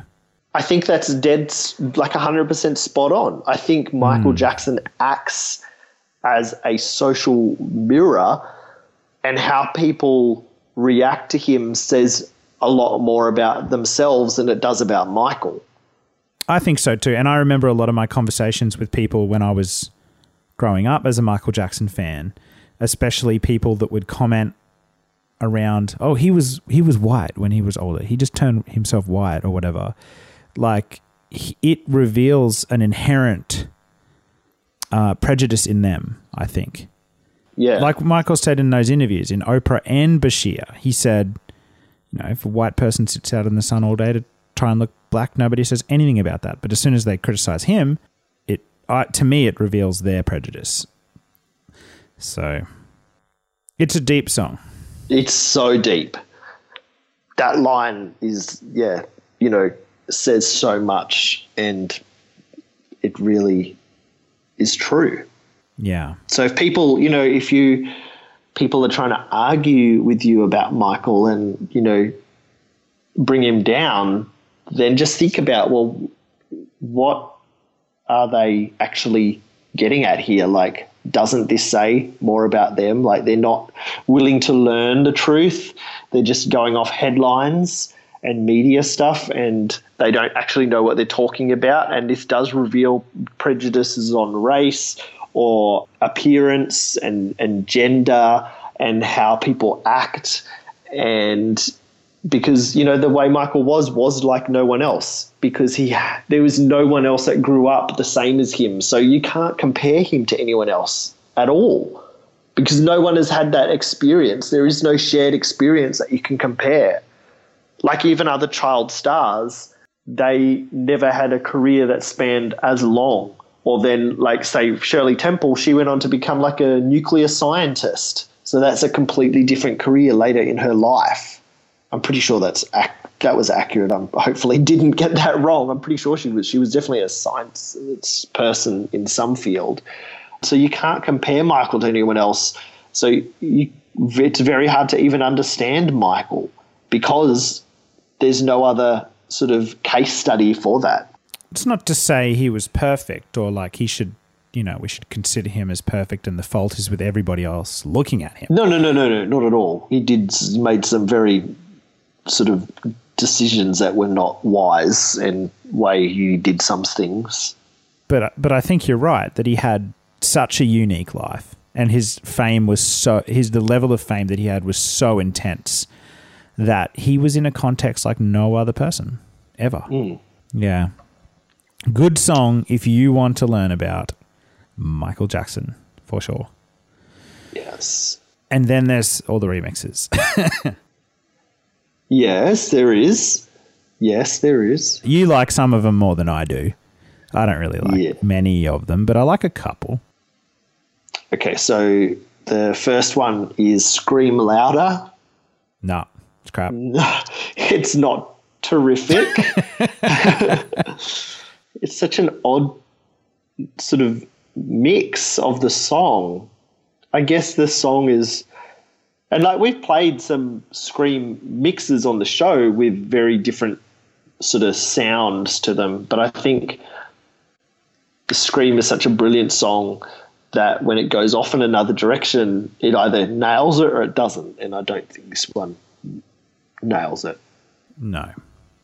I think a lot of these songs, though, as well, like are very much rooted in the late '90s Europe club sound, like that was going on at that time, and that has not dated well, in my opinion. It just has not dated well. For some of them, definitely that is the case. Yes. But but some of the song, some what what's surprising is that some of the people brought in to remix these songs, like some of them are just classic house remix artists like Tony Moran and people like that. But Flyte Tyme, that's um Jimmy Jam and Terry Lewis. Like they came in to remix Scream.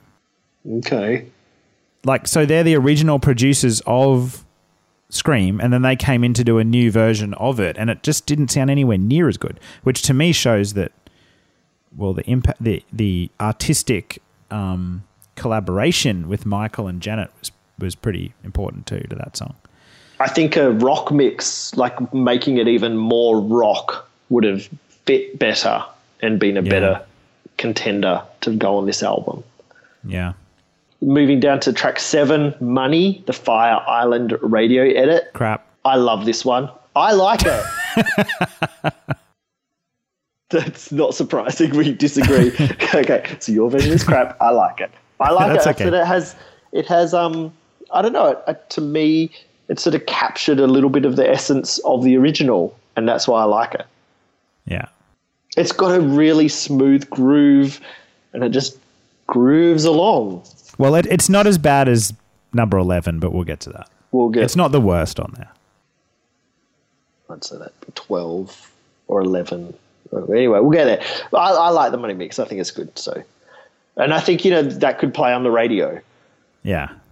That was like a radio friendly mix. Like that's the thing with Michael's music. If you want to boil it down to airplay, a lot of his stuff wasn't radio friendly. Like you couldn't be listening to the radio and hear, "Is it scary?" No, definitely not.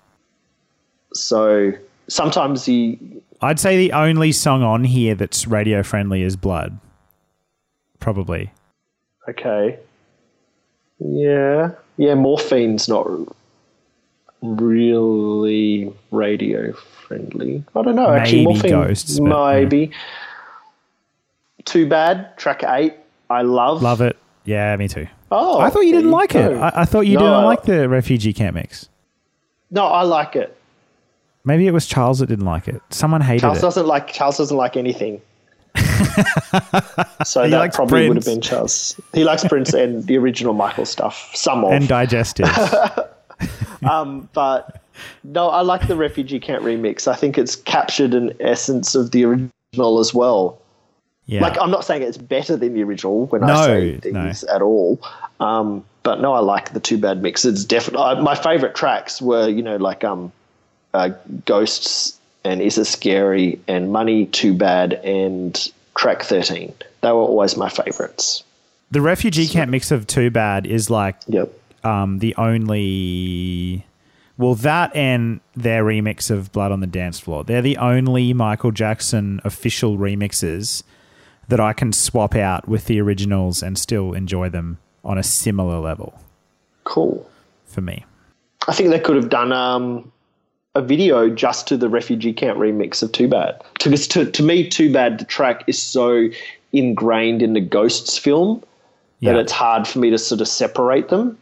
Yeah. But I could see the Too Bad, they could have done a, a separate video just for that in more like a urban urban theme, like street urban sort of theme. Yes. Well, that's Wyclef's whole thing. Like, I mean, he and you know what's cool is he actually worked with Michael on other stuff too that people haven't heard before. Oh, Yeah, he, Okay. he there's a there's an interview with him and he's paying out on Michael because he says that Michael never paid him, but apparently they worked together in the in the studio um, doing stuff and no one's heard that stuff. oh, interesting. Yeah, yeah. And then um, there's Stranger in Moscow. Stranger in Moscow, Teehee's In Club remix, no. Nah, it's out. It sucks. Goodbye. I don't like it at all. Like, I like the acoustic one that we played on the show. yes, That's good. yeah. I think club mixes are so weird when it's a ballad. I agree. It's just why do it? Why mix them? I don't, I oh don't my get god! it. Yeah. Did, did this really ever play in a club? Please let me so. know if you ever heard this remix actually played in a club. Uh, this time around, track 10, DM radio mix. I can't even have remember the, it. I have the big vinyl of this. And you I played, yeah. um, you played one of these back in maybe season one or season two. I like Which, the uh, remixes of this time around. Some of them, the ones that are really street and hip hop, but I don't. I, I don't remember this one. But from memory, it's not like that. No, I don't remember it much, so I don't think No. it's that great. Moving on, it's crap. Okay. Hani's Club Experience of Earth Song, seven minutes fifty six. What the hell? Diabolical, disgusting mess of a remix. And I think, think there's- Michael, I don't know, but I reckon Michael would have heard it and went, "This is disgusting." there's like you can't sort of do something in there's very few occasions where you could do something with earth song that would give it the respect that it deserves. There's musical elements of the mix that i like. So i love the whole the, the part that i really love the most actually went and used in the e-sonic commercial. Hmm. I love that sort of background doo-doo-doo-doo-doo, and the, the haunting sort of sound and then the little elements. I like those elements, but not turning Earth Song into that. No. So I guess go and listen to the eSonic commercial on YouTube with Michael in it and Omer Bhatti actually. Um, Yeah. I'm writing this down so you can add it to the additional links, um, so people can go and hear what I like about it. But I don't love Earth Song itself as this mix. Track 12 is your favorite Track 12, song ever. it's no, it's awful. No. I like Nick's You Are Not Alone. I don't even love Michael's You're Not Alone anymore. I did at the time when it came out and it was like number one and stuff, and they released like 400 versions of the single. But I don't think I love many of the mixes. It's just I just hate this remix. I like the song. I don't like the remix. You are not alone was huge in like Asia, in China. That's like the I reckon in China, you are not alone is Michael's number one. People would know that in China more than Billie Jean. I reckon for sure. It's huge. Wow. I'm not kidding. Like everywhere you go in China, they play "You Are Not Alone." It's a huge song. Um, yeah, I don't really have much else to say about the You're Not Alone. Yeah, me neither. Sorry, I'm- but I'm I just glad- hate these glad- remixes. I'm glad that it never sort of came out as um, a single on the radio. Yeah, yeah. The next one is one you you like, but I can't remember it. Like, I just have to listen to it for a sec because I can't. I honestly can't remember it, but I know you like it. So Okay, you do that, and I will talk about it and Yeah. the video a little bit. I really liked it. I think History is such a unique sounding song. It's pieced together with so many audio clips and stuff, and it's like a, it's like traveling through history. It's like a history book. It's um, and then it's got this really different chorus to the verse, this huge contrast. I think what I like about this song is it's not as contrasting and it's so uplifting. To me, what I really like about it is that it's uplifting. And then a video came out for it and it only used footage of Michael in it. But I was like, oh my God, this video is awesome. I want to dance in a club with these people that look so cool. like, who wouldn't want to dance with these cool looking people in this club? I think this club felt like a more real nightclub than a Blood on the Dance Floor club yeah, it was dark and it had, you know, just elements of a nightclub that you would actually see, even though it was sort of this weird, I think, meta virtual reality kind of thing where the girl put those goggles on and traveled into the club in VR kind of experience. It was a strange concept, but I thought it was awesome. But yeah, I think I really like because this song is feels it feels so uplifting, yeah. I just had a quick listen to it. and you hate it. Oh, look, again, I don't like that Euro club house sound from the 90s, so it's definitely in there. Um, but it's a little, it's slightly more listenable to me than the other throwaway crap ones. But um, yeah, it's still not my kind of sound. I'm more into urban hip hop sound than club sound, but it's not bad. Okay. Yeah. Okay, cool. Um, and the video? I don't remember that one. I, I watched it after we spoke about it, I think last season, and um, I went and watched it and enjoyed it, but I definitely never had seen it before. That was, I think, the first time I ever watched it was last year. Wow. Yeah, just it's not on any Michael DVDs or. Yeah, so I just never seen it. Was it big on like Rage and stuff in the day? They played it on that, or Oh, it would have been. I remember recording it on like video hits. I maybe on Rage in Australia, but video hits. I definitely think. I think it's very radio, a far more radio friendly version of the track history than the album track, which is a masterpiece and very complex and, and amazing. Yeah, I'm not But- a huge fan. Um, I love the chorus. I, I have a similar problem with it to. Is it scary? I find the chorus to be jarringly different to the verses. Mm-hmm. Uh, it's meant to be like that, though. Like that was his creative decision to make it like that. Yeah. Um, but it's cool. The vibe of it, you're so right. Like how it takes you through history. Yeah. I love the ending where it's got all of his studio engineers reading out the dates of important things that happened. Oh my god, yes. Incredible. That is so cool. Like he got his engineers to do that. you you would love that as a history teacher. Yeah, I did like that. I did like that. And it's I love how he's in there. Isn't there like a young Michael in there as well saying something about um I don't sing my songs. yeah, it was I from an interview. Yeah, Yeah, I, did, yeah. I, I don't sing it if I don't mean it or something like that. Yeah, Yeah. it's cool. One small step for man. That's such a again such a grand track. I think you know this this song doesn't have much in common. The mix on Blood on the Dance Floor doesn't have a lot in common with the original. It's like a complete mirror flip, different take. It just Yeah. bears no resemblance. It's like its own thing. Definitely. What are your top three tracks off the entire album, including the remixes? Okay, number one. Okay, so first of all, all the remixes are out. They're not even in consideration. No, they you have no. You are picking from all of it. So So yeah, but they're not in my top three though. They they would all be from all the remixes from number six down to thirteen. All of them would be behind the first five tracks in my order of preference. yeah, So they're all out, unless you want me to do a second list just of the remixes. But they're all out. Okay. um, then we'll just we'll just do your top three. and Superfly Sisters out. Well, it's kind of just above the remixes, but it's not in my top three. So it's so it's got to come down to being between Blood on the Dance Floor, Morphine, Ghosts, and Is It Scary? They're my top four in order of top three. Number three, so would be, I think, um, Morphine.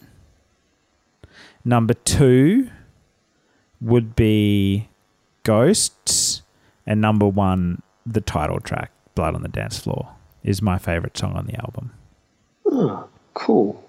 I know it's not the deepest song on the album, or maybe it's not the best song on the album, but it's my favorite to listen to. Yeah. So, yeah. What are yours? What are your top three? Why did I do this to myself? Now I have to make a decision of top three tracks, and I'm terrible at making decisions. Oh, okay. This is really hard. Why did I dig myself this hole? So you said four, and then you picked three out of that. I And they've got to be in order. They can't just be your top three. You've got to go three, two, one. What you know? Get me down to well at one. this stage I'm just going to say in order of the album first. Okay. Um, okay, so I'm going to go at it as songs that I enjoy the most that I can play in any time. Okay, so that's how I'm going to go at it. I'm going to choose far out. Actually, I'm going to go from track 13 back. So I'm going to choose History Mix. I'm going to choose Too Bad Refugee Camp Mix. And I'm going to choose.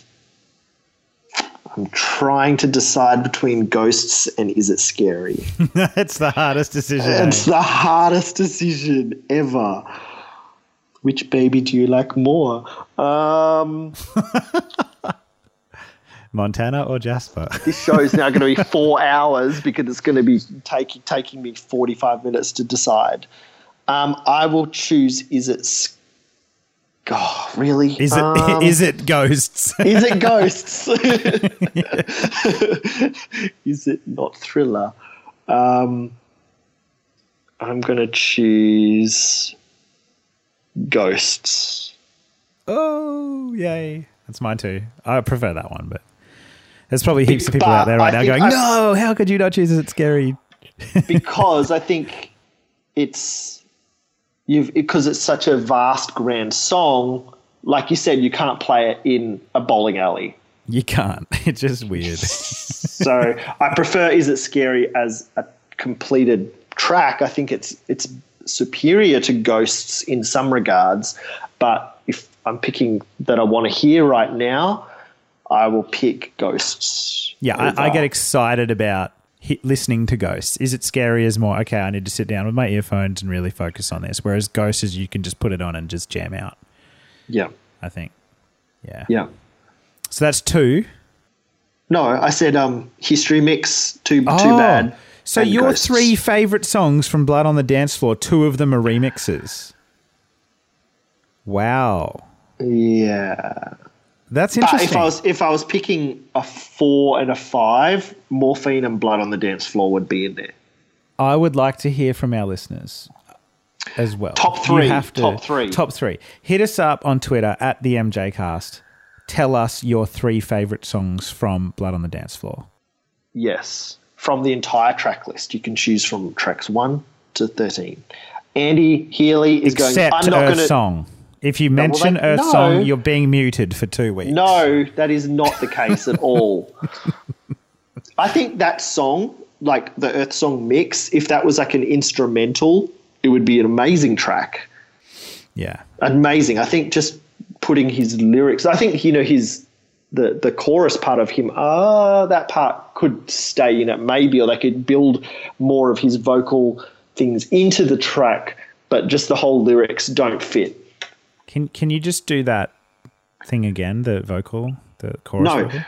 no. Um, so you will not be muted if Earth Song. That's fine. You can have any of these as your favorite three. That's fine. Everyone has different tastes, and that's okay. That's why we're all different.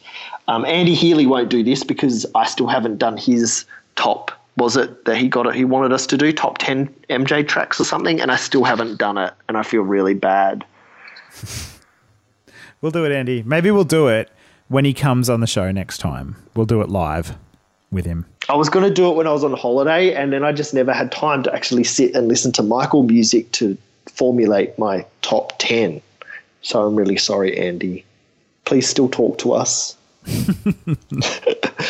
so, yeah. Okay, have you got a favorite video from the album? Well, there's only one. Oh no, No, I guess there's three. history and three and. Uh yeah. Well, not I hate. I don't really. I don't know. I, I don't hate them all, but like I don't like them either. I'm not.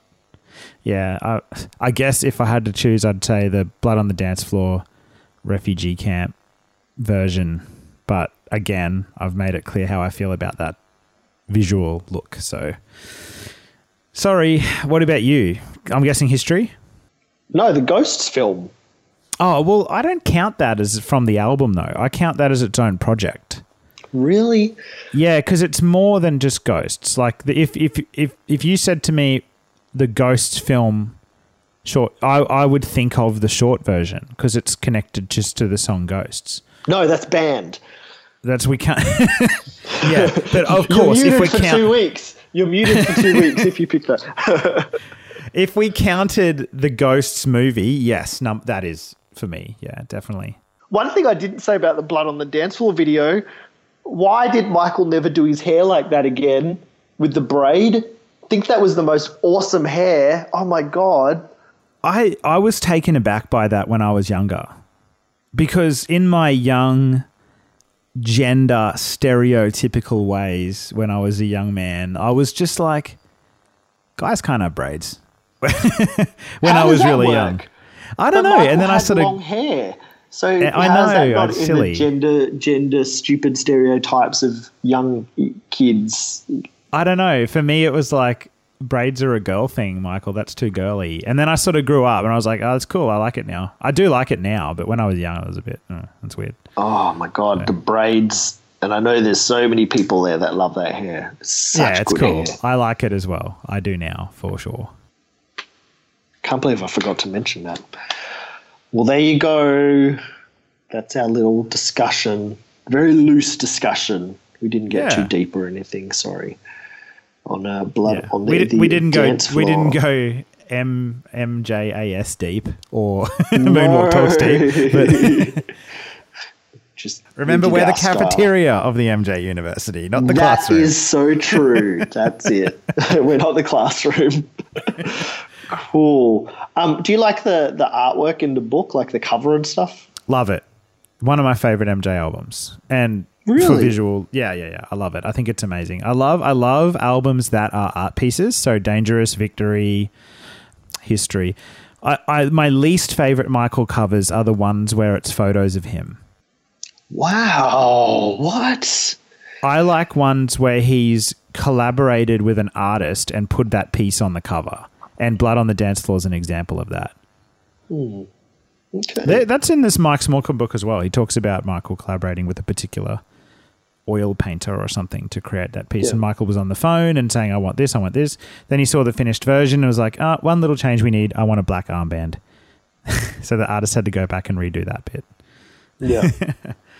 But there's some, um, I can't remember exactly what the deeper meaning is behind that cover, but there is some depth to it. I remember, I think it might have been Samar or someone who was talking about it on Twitter one day. okay. Yeah. I don't. I don't love the interior of the book, but I like the cover. It's not my favorite. It's not in my top favorites, but I do like the painting. I don't get the kitchen lino thing. He's dancing on like tiles. But, Well, to me, it was the same, almost the same floor as in the Ghost short film. oh yeah, you're right. It is. It is. It's like the checkerboard sort of tiles, like marble Yeah. tiles. I never saw it as vinyl. I'm going to look at that very differently from now on. You're so right. but it's sort of see through. But then it's like transparent because you can almost see through it, can't you? The windows of the buildings underneath it. It's like it's like stained glass in a way. Yeah, you're right. No, there's something happening underneath that floor. Yeah. That's cool. Good cover. I love the font. I love the blood on the Um, I love the font. Yes, I do think. In closing, before we uh, wrap the show, I do think that it would have worked better as a maxi single, as an EP, than with these mixes. And Michael said that in an interview after it came out. The the interviewer criticized it. They said the fans haven't really responded that well to the remixes, and Michael said, "I knew it. I knew they wouldn't." Oh, like he, it, yeah, it was clearly a thing where he didn't want to do it, and Sony was like, "Sorry, Michael, you have to." Oh. Well, that's it. Moving on, shall we wrap up with some finds of the week and then some thank yous? Sure, you go Or- first. Well, before we go to finds of the week, I'm going to drop in right now the secret f- and final secret phrase for our little competition that we've been running. Is that cool? What do, what do people get if they email us all three secret phrases? They go into the draw to uh, win a little pack of swag that I got at the uh, Brad Sundberg in the studio with MJ event early this year. And damn you for asking the specific things because now I have to go to another room and figure out what I remembered saying many episodes ago. I don't remember. There was a whole, there was a couple of things. Uh, a t shirt.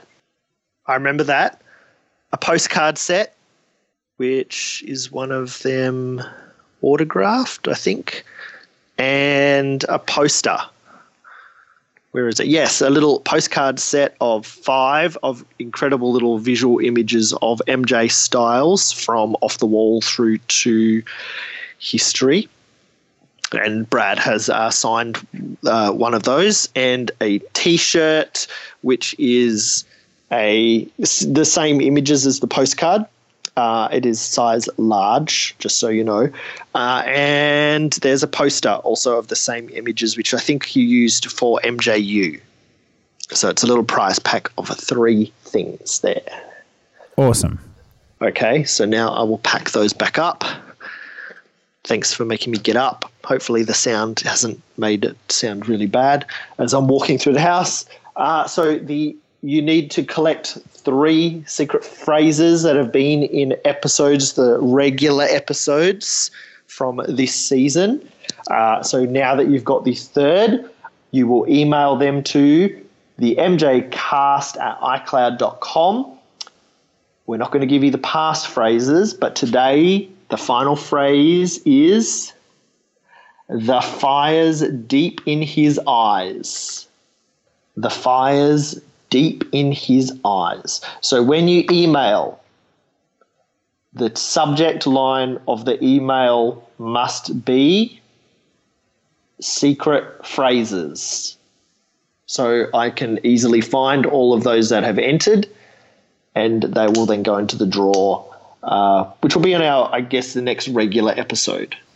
Yeah, so I won't be on that one, but you can announce the winner with whoever you're doing that with. Yep.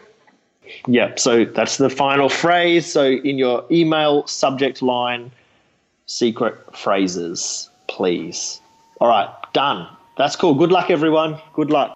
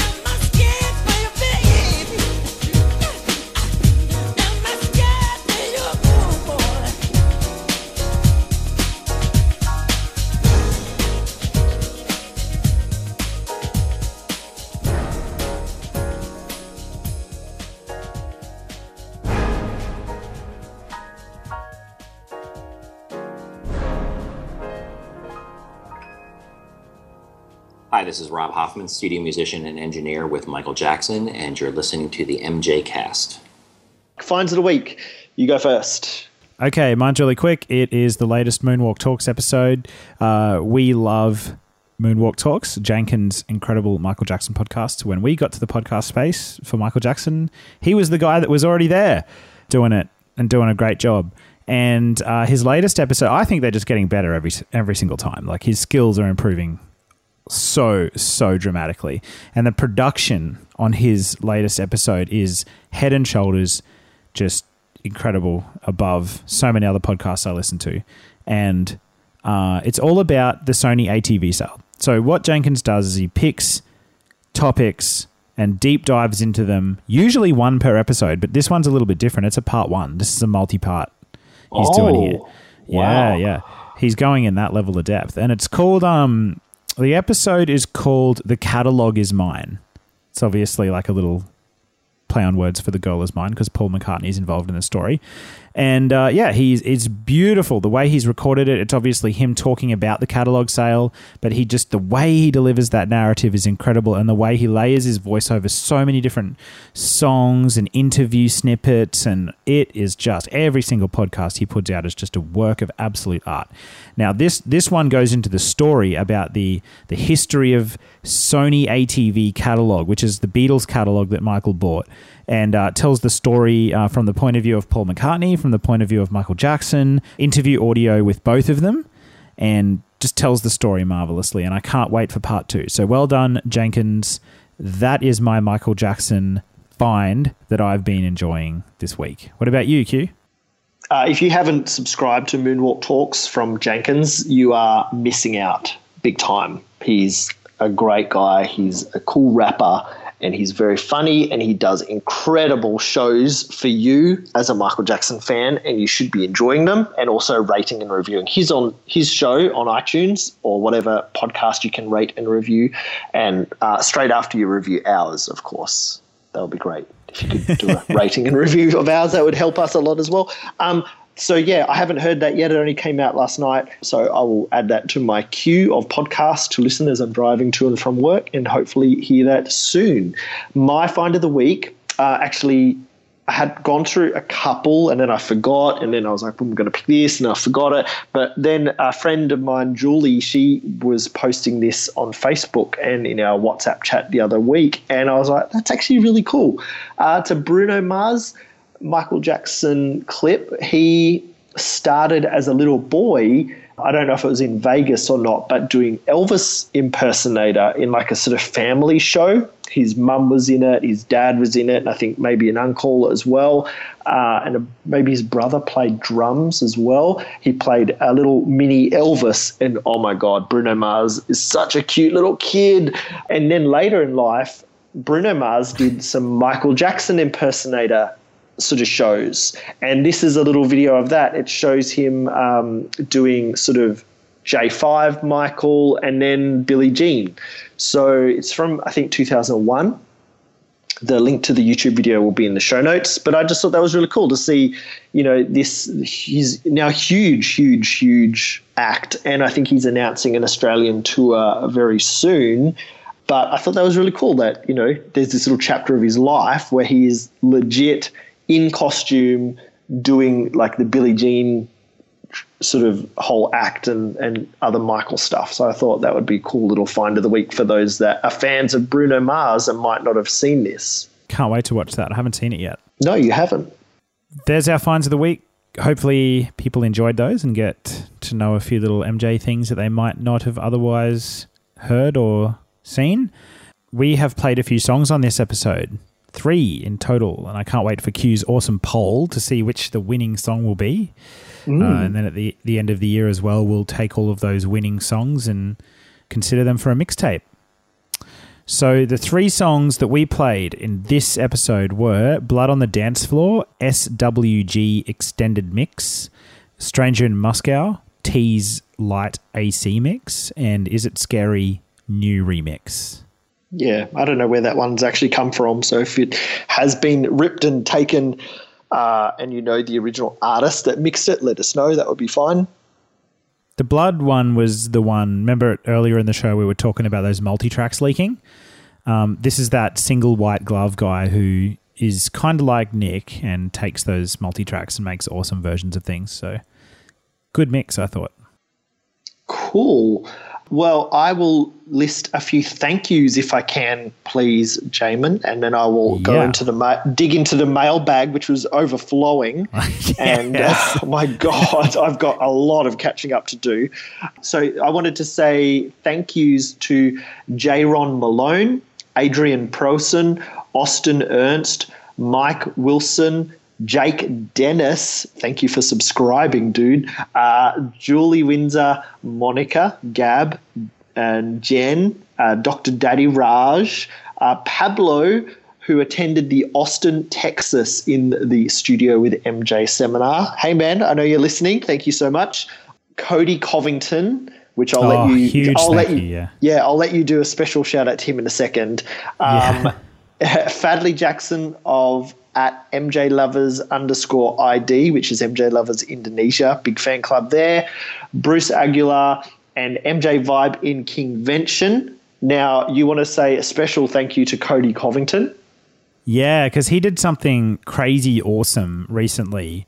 And he's actually gone ahead and, off his own bat, sat down for hours upon hours upon hours and transcribed our Michael Prince special uh, into a Word document, which I have now uploaded to the show notes for the Michael Prince special. Now, this is this is huge. Like, for a lot of different kinds of people. People who want to write books, academics, people who just want to read parts of the interview instead of listening to it. Um, and of course, of course, people that are hearing impaired. Uh, we have received con- you know, communication over the years from people that are hearing impaired that have said that they want to be able to enjoy our show and can they have show notes? And it just the the biggest thing, the biggest pain I have around doing this show is that we are missing out on being able to get to hearing impaired people. And I wish I had the time to be able to sit down and transcribe these shows as well as create them with Q. And I just I just can't find a way to do it. So Cody, from the bottom of our hearts, thank you so much for taking the time to do that for all of Michael's fans and especially those that are that are hearing impaired. That is an incredibly amazing gesture, and um, we're grateful. Did you see his email from about two days ago? I saw that he may have done another show. Yeah, I think he's awesome. also done a transcript of the CJ Davila episode. Maybe, Maybe. we need to get him to do more if he has time. no, no, no, no, no, no. Cody, Cody. you're our full-time transcriber. Let's go.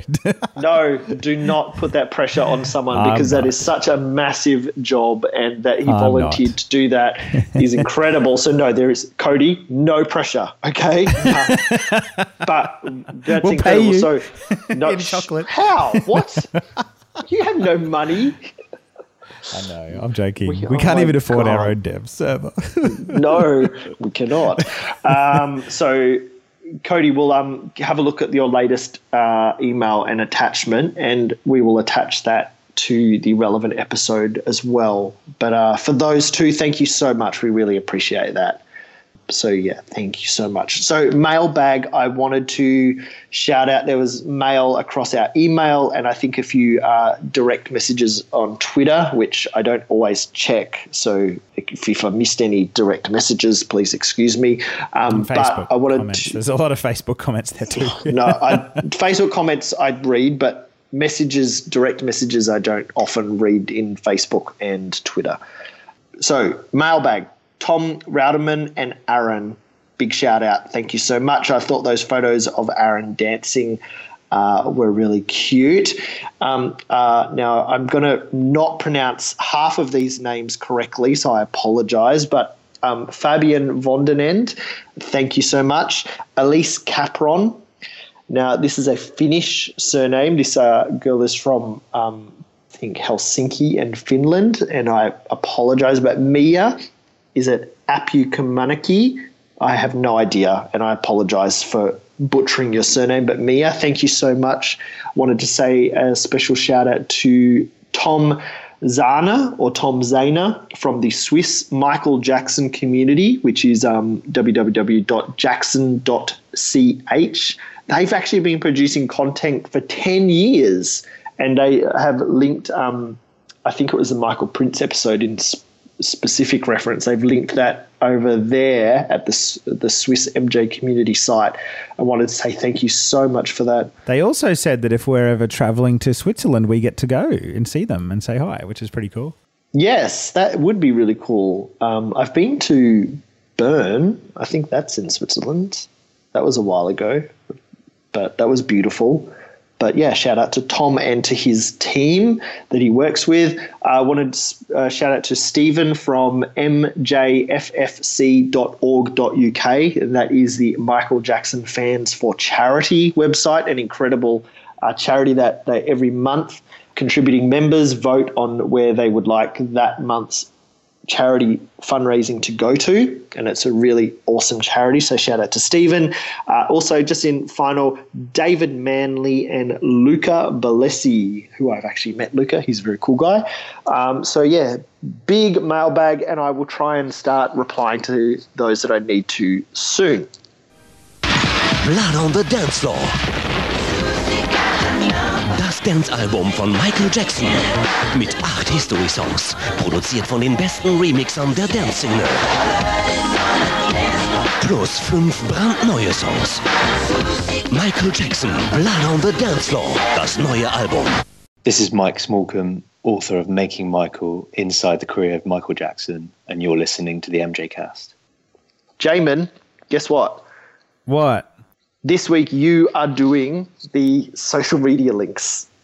I will. Yes, I'm ready to go. And just before I start those, I also want to give a quick little shout out to Luca as well because he sent me a really cool human nature cover that he sang on. What? Um, a few days ago. Yeah, I, we didn't really talk about it. We've been a bit busy, but um, go to the email inbox. Yeah. Search for an email from Luca. We, we've Will been do. sort of chatting a little bit on, on Facebook Messenger, and he sent through, yeah, him singing Human Nature to like a, a demo music, and it sounds pretty good. I like it. Oh wow! I didn't know that you sang, Luca. Yeah, talent. It's very cool. Anyway, all right. So, where can you find us? Well, we want you to subscribe to the MJ Cast. If you want, if you have to, you can go to the mjcast.com and you can hit play on our episodes there and it'll stream for you from Will it- the internet. Will it really? Yeah, it streams. It streams on the website, but nowhere else. Oh, okay. Well, where else was there to stream it?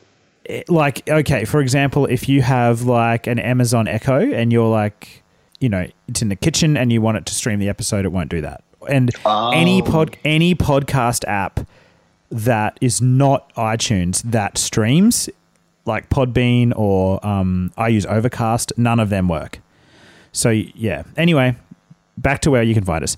TheMJcast.com, you can play the show on there if you want, but we don't really want you to do that unless you have to.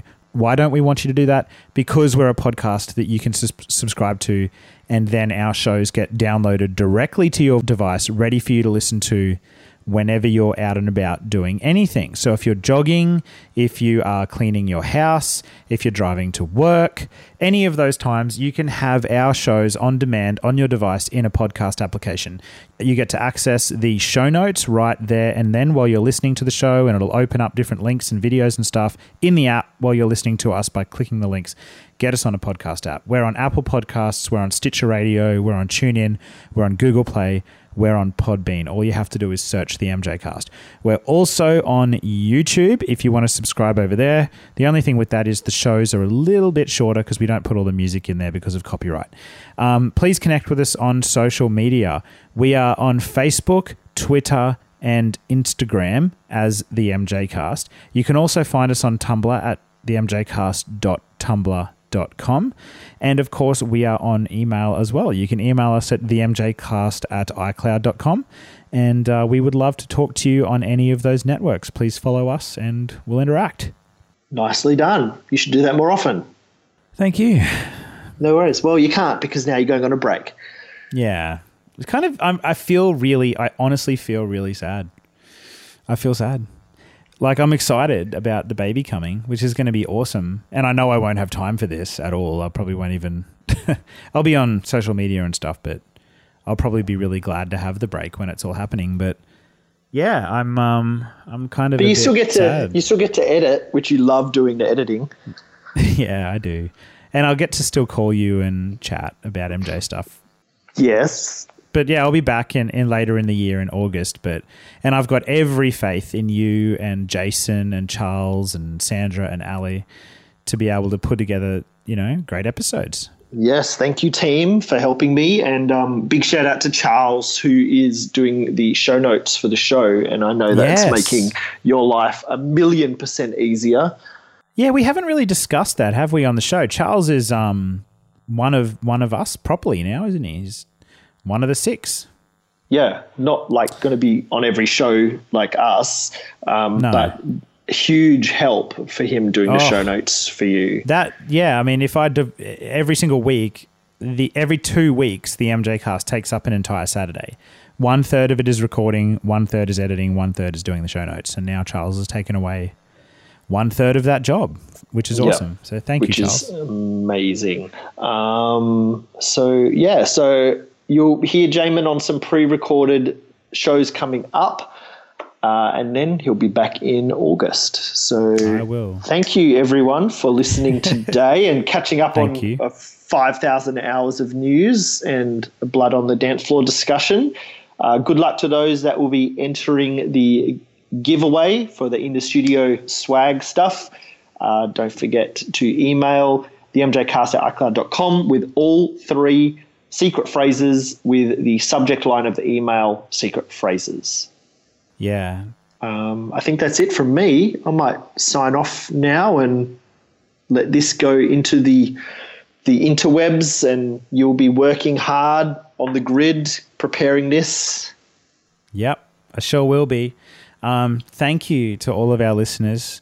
We wouldn't, you know, be able to do this show if it wasn't for everybody that downloads it every every week. So, um, huge Every thank you weeks. for all the support every two weeks.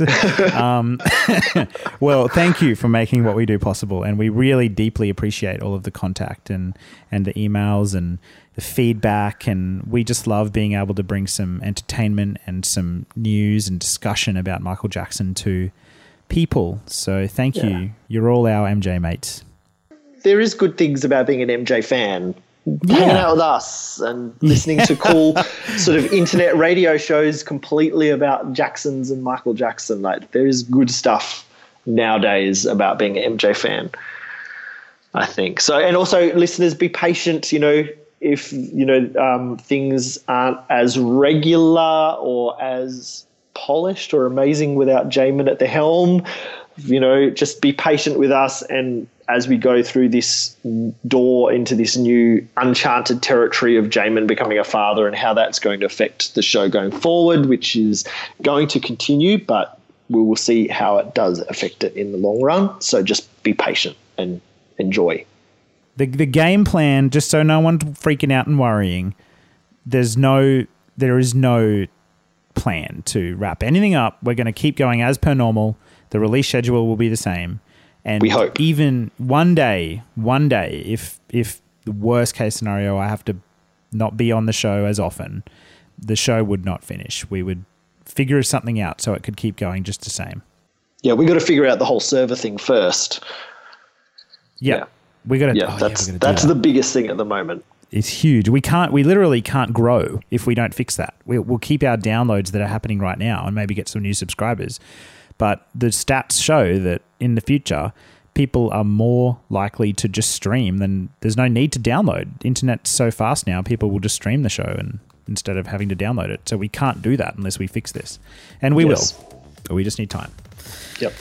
and money. Thank you, everyone. I'm signing out. I'm going to hop on my light cycle and disappear into the grid. I'll see you in a couple of weeks. Michael on. Keep Michaeling.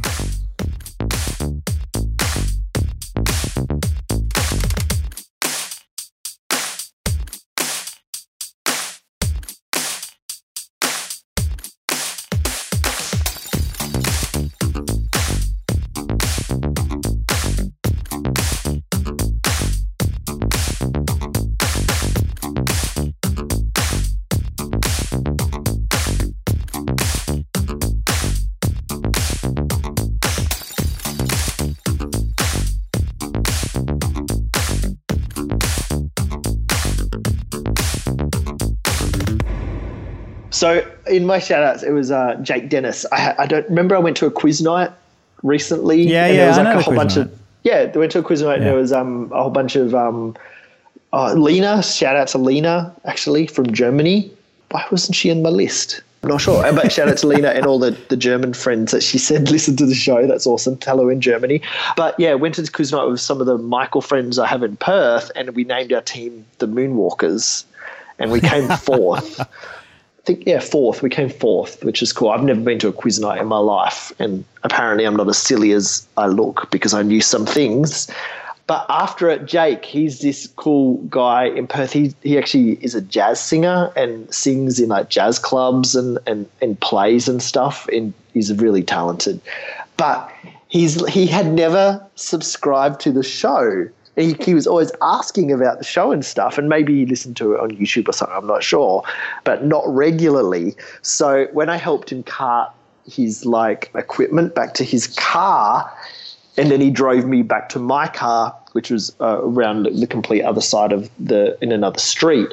He's like, you know, I have this phone, but I only ever use it for phone calls. Like, can you make the subscribe to the show on my phone? And I'm like, oh my god, what is this? It's like a Samsung or something. I'm like, I don't even know what. Had it I'm exploded, touching or was it still just? I don't know. it- no, it was not that model, I hope. But yeah, I'm like, I'm touching this phone going, oh my God, this is like so foreign to me, but I will try. So I actually, we went on to his app store, and I don't remember what app it was, but he got an app for podcasts onto his phone. And then I showed him how to search for the MJ cast, and he found us. And then he's like, What do I do? And then I, whatever they call it on this particular app, subscribed, hit subscribe. And then he got, and the first episode he listened to was one that I wasn't even on. And he's like, I went and downloaded this one, and you're not even on the show. But What episode also- was it? Do you remember? Uh, I think it was the Charles episode about World Music Award anniversary. Oh yeah, that's a which was show, though. awesome. Yeah, it was a good show. So I was like, well, no loss there if I wasn't on that. That was an expert show, expert level. But then he, before that, he was like, okay, and how do I make the show play in my car? And I'm like, dude, my, I'm lucky I know how to use a microwave and a toaster. I'm not good with this sort of tech stuff, but you'll be so proud of me. I actually got him to like s- use Bluetooth and connect his device to his car radio. And then he was nice. able to not only do phone calls, which he didn't know you could do, but then you can like listen in his car radio. That is fantastic. Oh my god, that's so good. Good job. Yeah, it felt really funny though that I was this least tech person showing Jake how to do this stuff on this foreign device. I'm like, anyone, I don't know what people would have thought because we were just laughing the whole time. It was the funniest thing. And I was like, what are people thinking? People thinking that I'm like picking this cute guy up in the car and we're like chatting or on a date or something. And we're just like laughing so much in the car. Yeah. So sorry to your girlfriend, Jake, for keeping you for extra time, but you wanted me to teach you things in the front seat of your car. That sounds so seedy. It does. Oh man, But I hope the hubs didn't hear that. He doesn't listen. but it was Um, such a funny thing. So that's why, yeah, Jake, shout out and hope you're enjoying the show, man. And you told me that you also, at the same night, had a bit of a brush with fame. well, Lena said, "Oh my god, she didn't realize I was the Q of the MJ cast." She like I said, "I'm Q" because I'd never. met- She's over here on like um, studying at a university for a couple of months or so. Uh, and she's like, "Oh, my friends listen to the MJ cast. They, you know, they tell me, that, you know, I listen too, and, and they listen over in Germany, and it just made me feel like, wow, I'm like David Hasselhoff. I'm popular in Germany. Q. That's the so quaff. good. The quaff. The quaff. that's your that's your new name, buddy. The quaff. It's really not. but yeah, Oh, that was that was a funny, funny moment. She's like, "You're famous." I'm like, "No, I'm really not. I'm just Q. I'm just exactly Just the same Q. as I'm just Q. I'm just exactly the same as you." So, but yeah, well, you're not just Q to me. You're awesome. Oh, thanks, brother. Thanks, man. No so yeah, all the best with everything, and I know that I'll be in contact with you anyway. So, Yeah, yeah. are you We terrified? I would be so terrified. I, I don't want to wipe the butt, you know, the baby's butt. I, I don't know. I'm, I'm. You have to. That's your duties. I know, but I'm just. I, I'm not. A, I've got a weak stomach, and I don't know how I'm going to go with the smell of all the, the poo and and that. So that's the it. thing, and and and also um, dropping the baby. I'm scared I would accidentally drop the baby and then cause some kind of damage. That that's a worry. Just don't hold it over hotel balconies. I guess. I'm. I, I think I'm lucky because Mum is coming up for three. Uh, you know, like a couple of weeks after the baby's born to show Lee and I the ropes and, and everything. So, yeah, we've already bought. We've bought so much stuff. Oh my god, the bank account took a serious hit. Have you got everything you needed? Yeah, we've got everything we need. We've got like bassinets and cots and change tables and toys and clothes and freaking everything. It's out of control. But yeah, it, it's going to be fun. I can't wait. I'm really excited. I know it's going to be the sort of thing where it's going to, this event of the baby coming and, and me holding it and everything is going to just change my world. Everyone says it. It- It's going to change everything. It's gonna rock your world. Yeah, it's going to be good. I can't wait. Keep an eye on social media. There's going to be baby pics and stuff. Cute. but yes, you need to change the baby's nappy. Don't think you can get oh, out. I'm going to. I'm going to. I saw a I'm- I'm just- hilarious video of a guy in the same circumstance, and he was trying to change the baby's nappy after its first solid food eating. yeah. And he was gagging and dry, dry reaching everywhere. that's- and he was like, "Nope, I can't." He was calling his wife. He's like, "Nope, I can't do it. I can't do it." He's nearly vomiting, and it was hilarious. And I was like, "I wonder if that will be Jamon." And apparently, it will be. But it's going to you're be gonna in three weeks. yeah, you yeah. And then when your mum goes, you can't call her, and if Lee's busy, then you're just gonna have to do it yourself. Suck it up, buddy. Oh, yeah, I'll do it. Okay. That'll be hilarious.